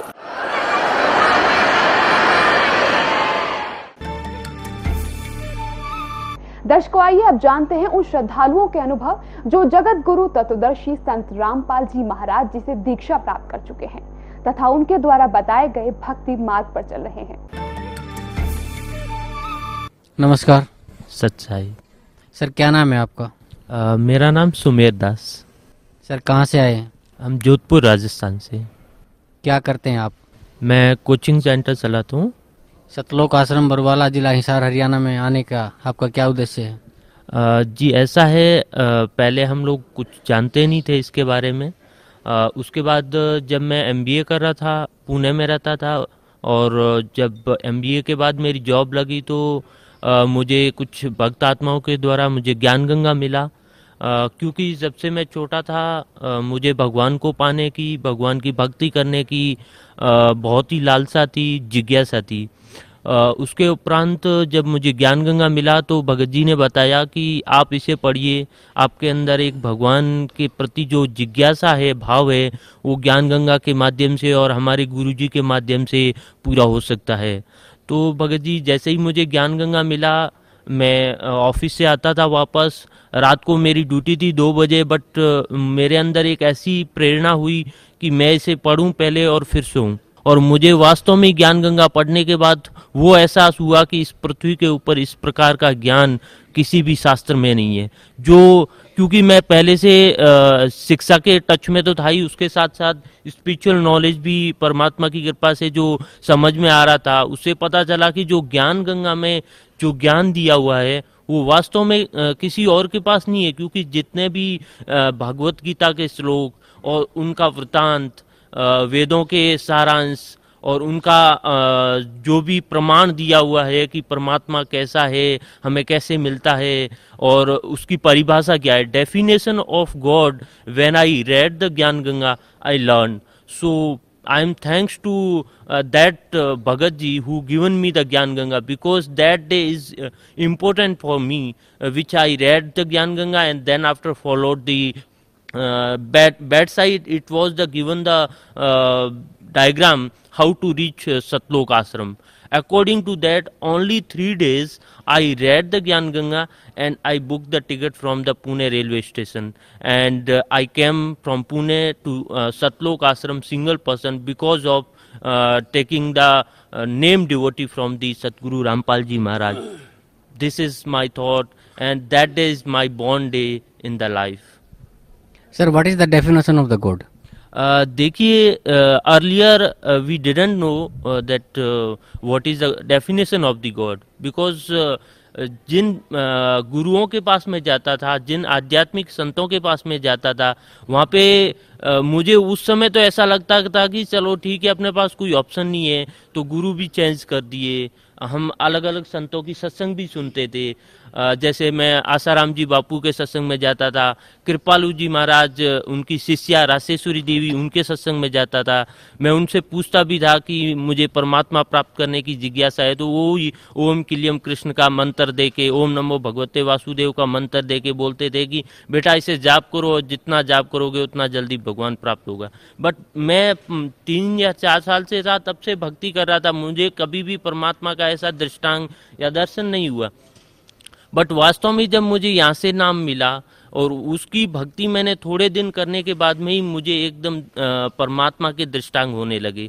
तो definition of the god is say that who live in a human body who is like a human like me like we so he live in a Satlok that achieve is a format which is not in the uh, शास्त्र और any Veda but वेद कहते हैं कि परमात्मा साकार है मनुष्य दृश्य है और वो तत्वदर्शी संत के द्वारा ही प्राप्त किया जा सकता है। गीता जी में भी ऐसे ही बताया है कि अगर तू परम शांति शाश्वत स्थान को प्राप्त करना चाहता है तो बेटा उस तत्वदर्शी संत को खोज ले और उनकी शरण में जा जिससे तू प्राप्त कर सकता है। वो तत्वदर्शी संत मुझे ज्ञान गंगा मिलने के बाद ही जगत गुरु तत्वदर्शी संत रामपाल जी महाराज मिले और आज मेरा वो उद्देश्य, वो लाइफ का एम मुझे मिल गया है, क्योंकि परमात्मा की शरण में आने के बाद कोई भी उद्देश्य पीछे नहीं रहता है। जो भक्ति आपके गुरु जी संत रामपाल जी महाराज आपको दी है, क्या आप उस भक्ति संतुष्ट हैं? Uh, of course i'm 100% uh, satisfied and completely because because uh, ज्ञान गंगा जब मैंने पढ़ा उसमें ऐसा लिखा हुआ था कि साधो भाई वही गुरु मन भावे आंखन मुंदे कानन रूदे और सार नाम दरडावे। और जब मैंने, मेरे गुरु, पहले वाले जो गुरु थे, उनके जा, पास जाके मैंने पूछा कि क्या होता है सतनाम और सारनाम? तो बोले, वही है बेटा जो हमने दे दिया है, ओम नमो भगवते वासुदेव, किलियम कृष्ण दे दिया, वही आपका सार नाम सतनाम आदि नाम अमर नाम वही है। मैंने कहा, नहीं, ये बिल्कुल नहीं है। गीता जी में ओम तत्सत लिखा है, उसके द्वारा ही सतनाम और सारनाम बनता है। आपके पास है क्या? कि नहीं, हमारे पास नहीं है। तो जिस प्रकार से हमें जो भक्ति यहाँ पे मिली है, उस भक्ति से हमें अभी पता चल रहा है कि जिन गुरुओं के पास हम जाते थे, वो कान और आँख तो ज़रूर रूते थे बट उनके पास सारनाम और सतनाम नहीं है, क्योंकि उनके पास वास्तविक भक्ति थी नहीं। और जब मेरे यहाँ आया और परमात्मा का ज्ञान मिला तत्व ज्ञान मिला, और आज हम लोग एजुकेटेड है, पूरा भारत, पूरा world are educated so they can you know learn by himself to know the शास्त्र सो यहाँ आने के बाद मुझे पता चला कि जगत गुरु तत्वदर्शी संत रामपाल जी महाराज जी इस 21 ब्रह्मांड में ऐसे एक संत अवतार में आए हैं, कबीर साहिब जी के अवतार में आए हैं, जो न तो आँख रूदते हैं, न कान रूदते हैं ओनली सार नाम और सतनाम दर्टाते हैं, जिससे मोक्ष प्राप्त कर लेता है प्राणी, और मोक्ष प्राप्त करने के बाद सदा के लिए सुखी हो जाता है और सतलोक में जाता है। जिसकी आज के समय में, आज के युग में ज़रूरत है, क्योंकि आज के टाइम में ही सबसे ज़्यादा पुरानी दुखी है। जैसे आप मेरा एग्ज़ाम्पल लीजिए जब मेरी एजुकेशन कंप्लीट हो गई तो मुझे ऐसा लग रहा था कि जॉब नहीं मिल रहा है। युवा लोग फ्रस्ट्रेट हो जाते हैं, लाइफ में इवन सुसाइड करने को तैयार हो जाते हैं, क्योंकि उन्होंने अपनी मर्यादाएँ बढ़ा दी। उनके ऊपर एक समाज में दिखावे का प्रेशर है कि हम लोग अच्छे दिखे, हमारी सैलरी अच्छी हो, हम लोग गाड़ी ले, बंगला ले। उनकी लाइफ में is objective is only to earn the money they don't know after the money and more than money because समाज में लोगों को सिखाया गया ऐसा ही है कि आ, हम लोग पैसा कमाए और शान शौकत से रहें। आध्यात्मिक spiritual knowledge in the society nowadays is zero percent so now is my objective is not only to earn the money but now is everything is god earlier it was everything is money but now everything is god because हम उस भगवान से परिचित हो गए हैं और हमें ये ज्ञान हो गया है कि यहाँ पे तो अपने को एक ड्यूटी निभानी है। और ड्यूटी के अकॉर्डिंग अगर अपन रहेंगे यहाँ पे, सारे कर्तव्य करेंगे तो अपन भगवान को प्राप्त कर सकते हैं। और आपको मैं ये भी बताना चाहूँगा, आप न्यूज़ से रिलेटेड हैं कि जब मैं संतों के पास गया, यहाँ से मुझे ज्ञान हुआ तो मैंने उनको पूछा कि आप हमें जो पहले भक्ति बताते थे उसमें आप मुझे ये बताएँगे कि 18 गीता जी के 18वां अध्याय के बैसठवें श्लोक में भगवान कृष्ण कौन सी किसकी शरण में जाने को बोल रहा है? कि वो हमने तेरे को बता दिया ना कि वो हमारी कृष्ण भगवान की शरण में आने को बोल रहा है। मैंने कहा कि गुरु जी आप महात्मा जी, आप मुझे एक बात बताइए कि मैं आपके पास खड़ा हूँ और आपसे मुझे भक्ति करनी है तो आप यही बोलेंगे कि आप मेरी शरण में आ जा। या आप ये बोले थे किसी और की शरण में जा, वहाँ पे लिखा हुआ है व्रज, यानी तू, अगर अर्जुन, तू परम शांति और शाश्वत स्थान को प्राप्त करना चाहता है तो उस तत्वदर्शी संतों की शरण में जा, उस परम स्थान परम शक्ति की शरण में जा।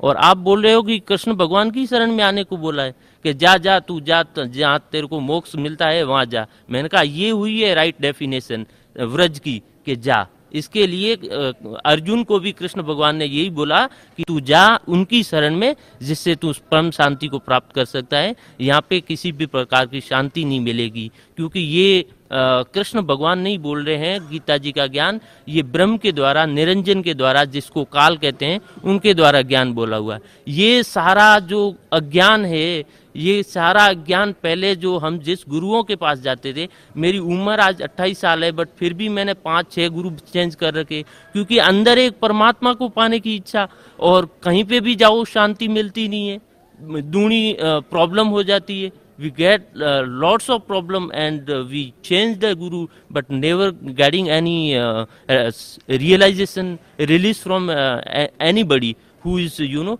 related to the spiritual knowledge so यहाँ जगत गुरु रामपाल जी महाराज के शरणों में आने के बाद घर में शांति हो गई, जो भी प्रॉब्लम थी फ़िज़िकल प्रॉब्लम थी, मेरे कानों के अंदर ऑपरेशन करवाने के बाद में भी मैं किसी प्रकार से अपने आप को रिलीफ नहीं कर पा रहा था। आज परमात्मा की कृपा से एकदम ठीक है, किसी भी प्रकार का ट्रीटमेंट नहीं लिया। और इवन मेरा जो करियर का प्रॉब्लम है एम्प्लॉयमेंट प्रॉब्लम है, आज मैं युवा पीढ़ी को विशेष संदेश देना चाहता हूँ क्यों कि वो भटक जाते हैं उनके उद्देश्य से वो भटक जाते हैं आ, उनका जो लाइफ जीने का तरीका है वो अलग हो जाता है। वो स्मोकिंग ड्रिंकिंग सेक्टर में जाने की वजह से लाइफ में बहुत सारे टेंशन ले लेते हैं। मैं भारतवर्ष आज के उज्जवल भारत में सभी युवा भाइयों और बहनों से प्रार्थना करता हूँ कि आप सतलोक आश्रम बरवाला में अगर आप मेरी तरह आके परमात्मा से उपदेश ले सकते हैं तो अपने जीवन और अपना भारत एक नई उन्नति को पहुँच सकता है। Thank you sir thank you so much दर्शकों तो आइए प्रोग्राम को आगे बढ़ाते हैं और जानते हैं जगत गुरु तत्वदर्शी संत रामपाल जी महाराज जी के विचार। अपने आत्माओं मुसलमान धर्म के पुण्यात्मा हो चाहे ईसाई धर्म के पुण्यात्मा हो, चाहे हिंदू धर्म की पुण्यात्माएँ हैं, चाहे ईसाई धर्म की, चाहे सिख धर्म की पुण्यात्माएँ हैं, वो सभी परमात्मा को निराकार मानते हैं, उसका कोई आकार नहीं है। और ये मुसलमान प्रवक्ता जिसकी डीवीडी, सीडी मुजदास को एक श्रद्धालु ने लाकर दी वो वेदों का हवाला देता है कि वेदों में भी परमात्मा निराकार, अकाय कहा है, बिना काया का उसकी काया नहीं है। और किसका प्रमाण लिया है उसने? यजुर्वेद अध्याय नंबर बत्तीस के मंत्र नंबर तीन का। और केवल एक वाक्य घोट रखा उसने कि न तस्य प्रतिमा अस्ति। अहम किताब हिंदू धर्म में है? वेद। जब हम वेद पढ़ते हैं यजुर्वेद में लिखा हुआ है, पाठ नंबर बत्तीस, मंत्रा नंबर तीन में, न तस्य प्रतिमा अस्ति। उस भगवान, उस खुदा की कोई भी प्रतिमा नहीं है। कोई भी बुत नहीं है, कोई भी अक्स नहीं है, कोई भी स्टैच्यू नहीं है, स्कल्पचर नहीं है, फोटोग्राफ नहीं है, पेंटिंग नहीं है। उसकी कोई प्रतिमा नहीं है, उसका कोई आकार नहीं है, उसकी कोई स्टेच्यू नहीं है, उसका कोई मूर्ति नहीं है। भले पुरुषो, एक न तस्य प्रतिमा अस्ति, इस वाक्य से परमात्मा को निराकार सिद्ध कर दिया। अब जैसे पूरे मुसलमान धर्म के धर्मियों के पास हज़रत मोहम्मद सल्लल्लाह की कोई प्रतिमा नहीं है तो क्या हज़रत मोहम्मद जी निराकार थे? क्या उसका कोई आकृति नहीं थी? केवल ये लिख देने से कि न तस्य प्रतिमा अस्ति तो वो ये सिद्ध नहीं होता कि वो निराकार है। अब आपको सिद्ध करते हैं कि परमात्मा कैसा है। एक शेख फरीद नाम के मुसलमान थे। और उन्होंने एक घर छोड़ दिया बचपन में परमात्मा पाने के लिए। एक फक्कड़ फकीर थे। और वहाँ वो उनके आश्रम में रहने लग गए। और वो फकीर इतना वहाँ प्रसिद्ध था कि उसके पास सिद्धियाँ बहुत हैं। एक समय शेख फरीद नाम के मुसलमान थे भक्त। वहाँ क्या था कि आश्रम के अंदर दस बारह भक्त रहते थे उस संत के शिष्य। तो उन्होंने आपस में एक एक दिन बांट रखा था। वो आश्रम का जो संत था, वो हुक्का पिया करता। मुसलमानों में वैसे वो मांस नहीं खाता था, हुक्का पीता था। तो हुक्का खाना खाने के बाद उसका शाम को या दोपहर को जब भी खाता था, हुक्का कंपलसरी होता था। तो उन्होंने सबने अपना काम बांट रखा था और शेख फरीद तो घर छोड़कर निकला नहीं था। मैंने अल्लाह चाहिए, भगवान चाहिए और उसमें ज्ञान में बताई दिया जाता है, भाई गुरु की सेवा करे, गुरु को पूरी श्रद्धा के साथ व्यवहार रखे। गुरु शिष्य में ऐसा लगाव बन जाए आपस में, इतना प्यार बने दोनों का, मन में दोष ना रहे, तब भगवान मिलता है। तो उन्होंने इस दृष्टिकोण से कि गुरु नाराज़ नहीं होना चाहिए। गुरु रूठ गया। कहते हैं, कबीर हरि के रूठते गुरु की शरण में जा, और कह, कबीर गुरु रूठ गया तो हर ना करे साय।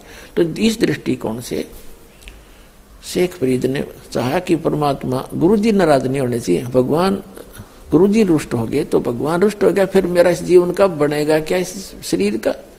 जो उद्देश्य मैं लेकर आया हूँ, वही मेरा रह गया, उसमें बाधा बन गई तो मुझे ऐसा कोई काम नहीं करना मैंने। तो इस दृष्टिकोण से वो सच्चे जलते गुरु जी की सेवा करता था। आत्मा से पता लग जाता है, ये बालक कैसे सेवा कर रहा है, ऐसी बात नहीं। तो वो इस कारण से उसे बहुत खुश था। और आश्रम में रहने वाले दूसरे कुछ कम चोर से थे वह गफलत कर देते थे। तो उनके मन में ये आ गया कि गुरु जी शेख इस फरीद के साथ ज़्यादा लगाव रखते हैं और किसी तरह इस गुरु जी की नज़रों से इस शेख फरीद ने गिरावा। अब वो इस अटकल में रहने लग। गए वो एक दिन वर्षा होकर रुक गई थी। वर्षा का मौसम था। प्रतिदिन जैसा भी उसका नंबर आता था, सभी ऐसे करते थे। पहले खाना बनाते थे, लकड़ी की आग बना देते थे, उपले अपले डाल के। और खाना खिलाने चले जाते थे, आग तैयार होती थी। महाराज जी को खाना खिला के आते ही हुक्का भर के और तुरंत दे देते थे। और वो गुरुजी इतने क्रोधी थे, पाँच मिनट लेट हो जा कोई। हुक्का ना लाओ यानी कोई भी काम देर कर दे तो सोटा ठाका मारा करते डंडा रखा करते। और उसको कई दिन सेवा नहीं देते थे एक तरफ़ बैठा देते थे। तो उन्होंने क्या किया शेख फरीद गया खाना खिलाने गुरुजी को झोपड़ी में। चूल्हा रसोई दूसरे स्थान पर थी उन्होंने उसको आ, पानी मार दिया छिट्टे मार दिए बुझा सी दी। अब शेख प्रीत तो अपने हिसाब से आया था कि दो मिनट लाऊँगा भर के चलम दे दूँगा। अब वो आके देखा तो आगे नहीं उन्हें सोची, भाई, मौसम खराब है। ना सक गया उसका कि किसी और ने गड़बड़ कर रखी है। और आग तो बुझ गई। वो उठा कर चलम, और थोड़ी सी दूरी पर गाँव था। वहाँ धुआँ उठ रहा था, कोई बहन, बेटी, माई, अपना चूल्हा जलाने की चेष्टा कर रही थी। वो दौड़ा दौड़ा गया। तो वहाँ क्या कर थी? वो माई, क्योंकि मौसम वर्षा का था, लकड़ी जलाव थी, कभी बुझ जाओ थी, फूक मार थी, आँखों में धूमे से आँखें पानी गिर रहा था। तो शेख फरीद दौड़ा दौड़ा गया, युवा लड़का था, बीस बाईस वर्ष का, और कहने लगा, माई, आग नहीं दे दे, माई, आग डाल दे, थोड़ी आग दे दे मुझे। और माई हो रही थी दुखी धूमे में वो नु बोली, देख के नु बोली आग नहीं ना मिलती। आँख फुटवानी पड़े आग आगे के लिए। तो उसने चमटा देगा आँख में। सन, उस संत ने शेख फरीद ने अपनी आँख निकाल के दर दी। अगले माई आँख ले फोड़ दी मैंने अरीब आग दे दे। वह माई डर गई। अगतन तक कही थी स्वाभाविक संत ने तो साची कर दी। और इसका गुरु जी तो बड़ा पहुँचा हुआ संत है तेरी कदे सारा काम ना बिगाड़ दे। उसने सारी आग निकाल दी चूल्हे में तो। ले महाराज जी।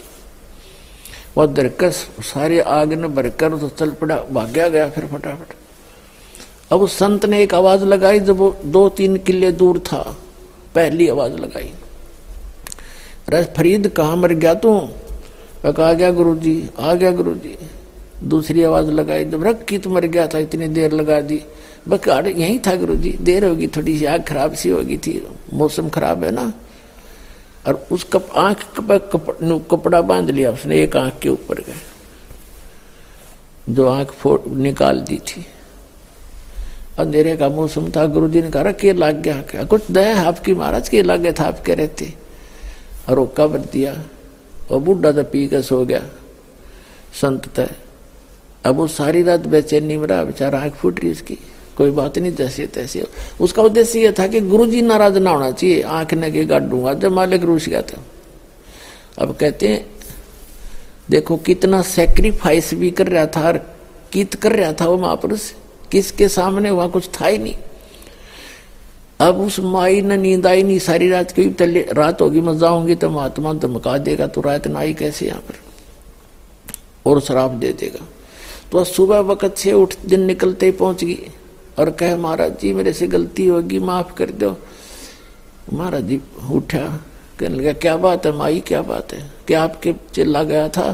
और मैं धूमे में दुखी हो रही थी, वर्षा का मौसम था, लकड़ी गिल्ली थी। मैंने खूब कोशिश कर रखी थी, आग बनाने की, आपका चिल्ला गया। मन तो मज़ाक कर था, महाराज जी, उसने आँखें काट के धरती बर्तन के कापण पर धर के लेगी उसने ढक्कन पे, मटके के ढक्कन, है ना कापण बोले। उसने आँख काट के धर दिया आपके बच्चे ने मेरी गलती कती नहीं। उसने सोची, या कुछ शराब ना दे दे।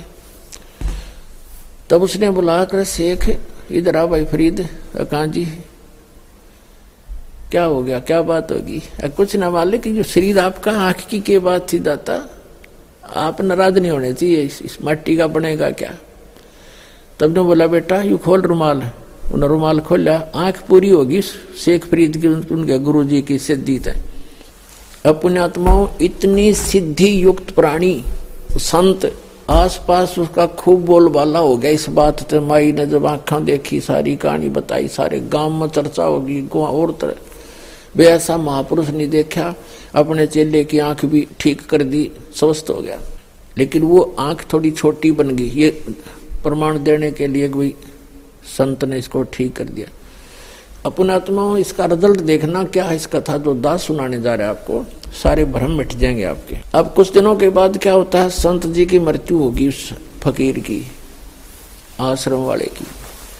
और वो चेले सब अच्छे चिंतित थे, एक शेख फरीद से महात्मा ज़्यादा प्यार करते हैं, कहीं इसको प्रधान ना बना जाए आश्रम का। लेकिन साधु संत भक्ति के लिए निकलते हैं आश्रमों के लिए नहीं। कुछ दिनों के बाद उसने उस आश्रम को त्याग दिया। कि पर उनके गुरु जी ने क्या बता रखा था कि बेटा, ज़्यादा से ज़्यादा तप करो और तपस्या ज़्यादा करने से जितना शरीर को कष्ट दोगे, उतना भगवान आपको मिलेगा और दर्शन देगा। अब देखो, कमाल की बात है। सबके साथ ऐसे कर रखा काल ने। आप किसी हिंदू यानी सनातन धर्म के व्यक्ति ने पूछ के देख लो, भगवान कैसा है? कहते निराकार है। और किसी ईसाई को पूछ कर देख लो, वो कैसा है गॉड गॉड इज़ फॉर्मलेस भगवान निराकार है।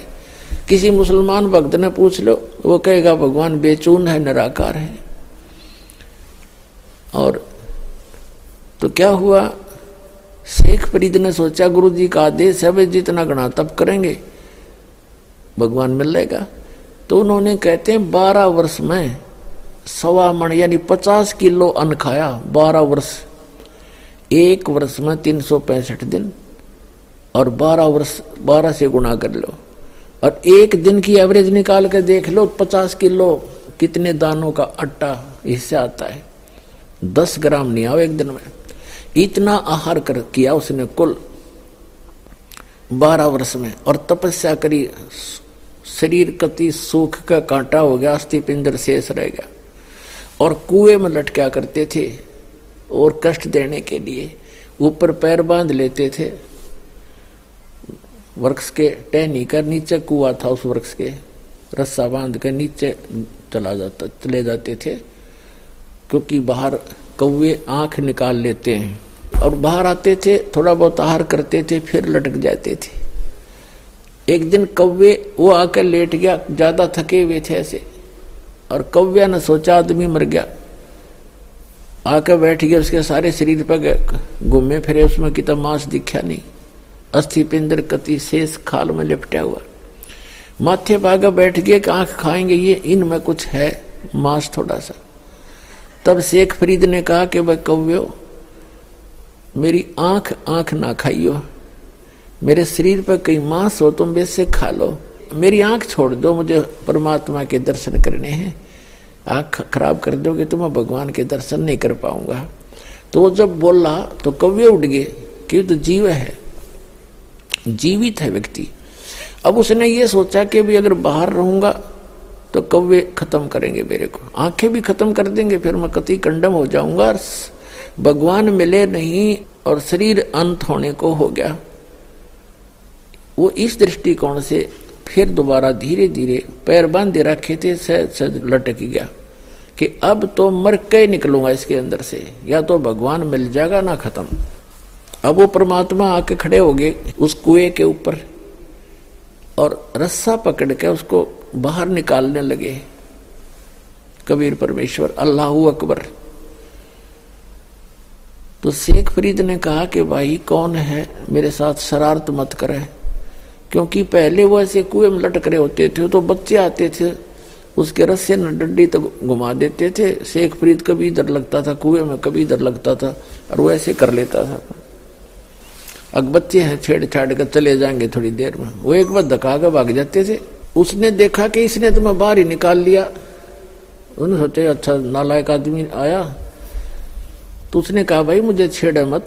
शेख फरीद कहता है भगवान से कि मुझे ना छेड़। और तू अपना काम कर, मैं अपना काम कर रहा हूँ। तो परमात्मा ने पूछा, आप क्या कर रहे हो महात्मा जी? कि मैं परमात्मा के दर्शनार्थ, परमात्मा के पाने के लिए, भगवान को देखने के लिए, परमात्मा का दीदार करने के लिए और साधना कर रहा हूँ। तो परमात्मा ने कहा कि जिस भगवान की तू साधना कर रहा है, पहले तो यह साधना ठीक नहीं तेरी। परमात्मा ने कहा कि मैं हूँ वो अल्लाह अकबर। शेख फरीद ने सोचा है तो कति पाड़ी टकराया टकराएगा तो निरा निकम्मा आदमी है, अपने आप को भगवान कहता है। फिर भी साधु अपने भाव से बोला करते हैं। तो शेख फरीद ने कहा कि भाई, ऐसे ना बोल, तुझे पाप लगेगा। भगवान दिखाई थोड़ा ही देता है। भगवान तो बेचून है, निराकार है, और आदमी भगवान नहीं हो सकता। तो परमात्मा ने कहा कि भले आदमी, तुम्हारी थ्योरी क्या और प्रैक्टिकल क्या कर रहे हो तुम? एक तरफ़ ते कह रहे हो कि भगवान बेचून है, निराकार है, दिखाई नहीं दे। और ऊपर से नहीं क्या उसके दर्शनार्थ में प्रयत्न कर रहा हूँ? खाक देखेगा? जब निराकार है तो क्या देखेगा? कुंडले डोरा है तो शेख फरीद ने सोचा, भाई, आदमी तो काटेगा है तो बात तक कही सही इसने। पर मन में जो हमारा धारणा काफ़ी समय से बैठी हुई होती है, उसके आधार से सोचा कि भगवान तो खरी नहीं होगा। लेकिन बाखबर पूरा है तो आदमी ठीक लग गया। या बस एक के सेकंड में समझा दी, क्या करें? गामकार ज्ञान का तो चमका ऐसा लग गया करें। एक के चोट से धारी आदि मिलन दाचा। उसकी एकदम बुद्धि घूमगी। अरे सचमुच, एक तरफ़ तो हम मेरा बेचून बताओ और फिर उसके दीदार के लिए प्रयत्न कर रहा दर्शनार्थ, भगवान ने देखूँगा, भगवान पाऊँगा। निराकार का पाओगा क्यों तो फिर तो उसने उसके यह बात समझ में आ गई नो के नो पैर पकड़ दिए लटके लटके ने ने बोला, महाराज, मैंने रास्ता बता दे, मैं तो परमात्मा के लिए अगर छोड़ के आया था, आज तक मैंने तो शरीर का विनाश कर लिया, पर मालिक आसपास नहीं मिले। तब उसने बताया परमात्मा ने कि भाई इस तरह तो, तो लाख वर्ष कर ले तो भी तरह भगवान निकट नहीं आ सकता। वह विधि मैं बताऊँगा मेरे पास है। बच्चा साधना करनी पड़ेगी जब वहाँ जा जब उसकी प्राप्ति होगी। तब उसने धीरे धीरे कहने लगे थोड़ा बहुत आहार भी करना चाहिए। इस शरीर के साथ इसी दुश्मनी मत करो बड़ी मुश्किल से मिलता है यो इसमें कहते प्रथम अंजल संयम राखा योग युग सब सतगुरु है। गीता अध्याय नंबर छह के श्लोक नंबर सोलह में कहा कि अर्जुन, ये योग ना तो ज़्यादा खाने वाले का, ना बिल्कुल ना खाने वाले का, ना ज़्यादा सोने वाले का, ना कति घना जागने वाले का कभी सफल नहीं हो सकता। प्रथम अंदर संयम राखे, योग युग सब सतगुरु है यानी पहले खाने पीने पर संयम करे। इतना भी नहीं खाओ, दड़ी पक्का खा लो फिर अंगड़ाई टूटे जा भक्ति कैसे करेगा? और बिल्कुल भी ना खाओ, फिर भक्ति बने को ना, पेट कट्ठा हो जाए। अंदर संयम रखे, सीमित खावे, जिससे भक्ति भी बने और आलस भी ना छावे।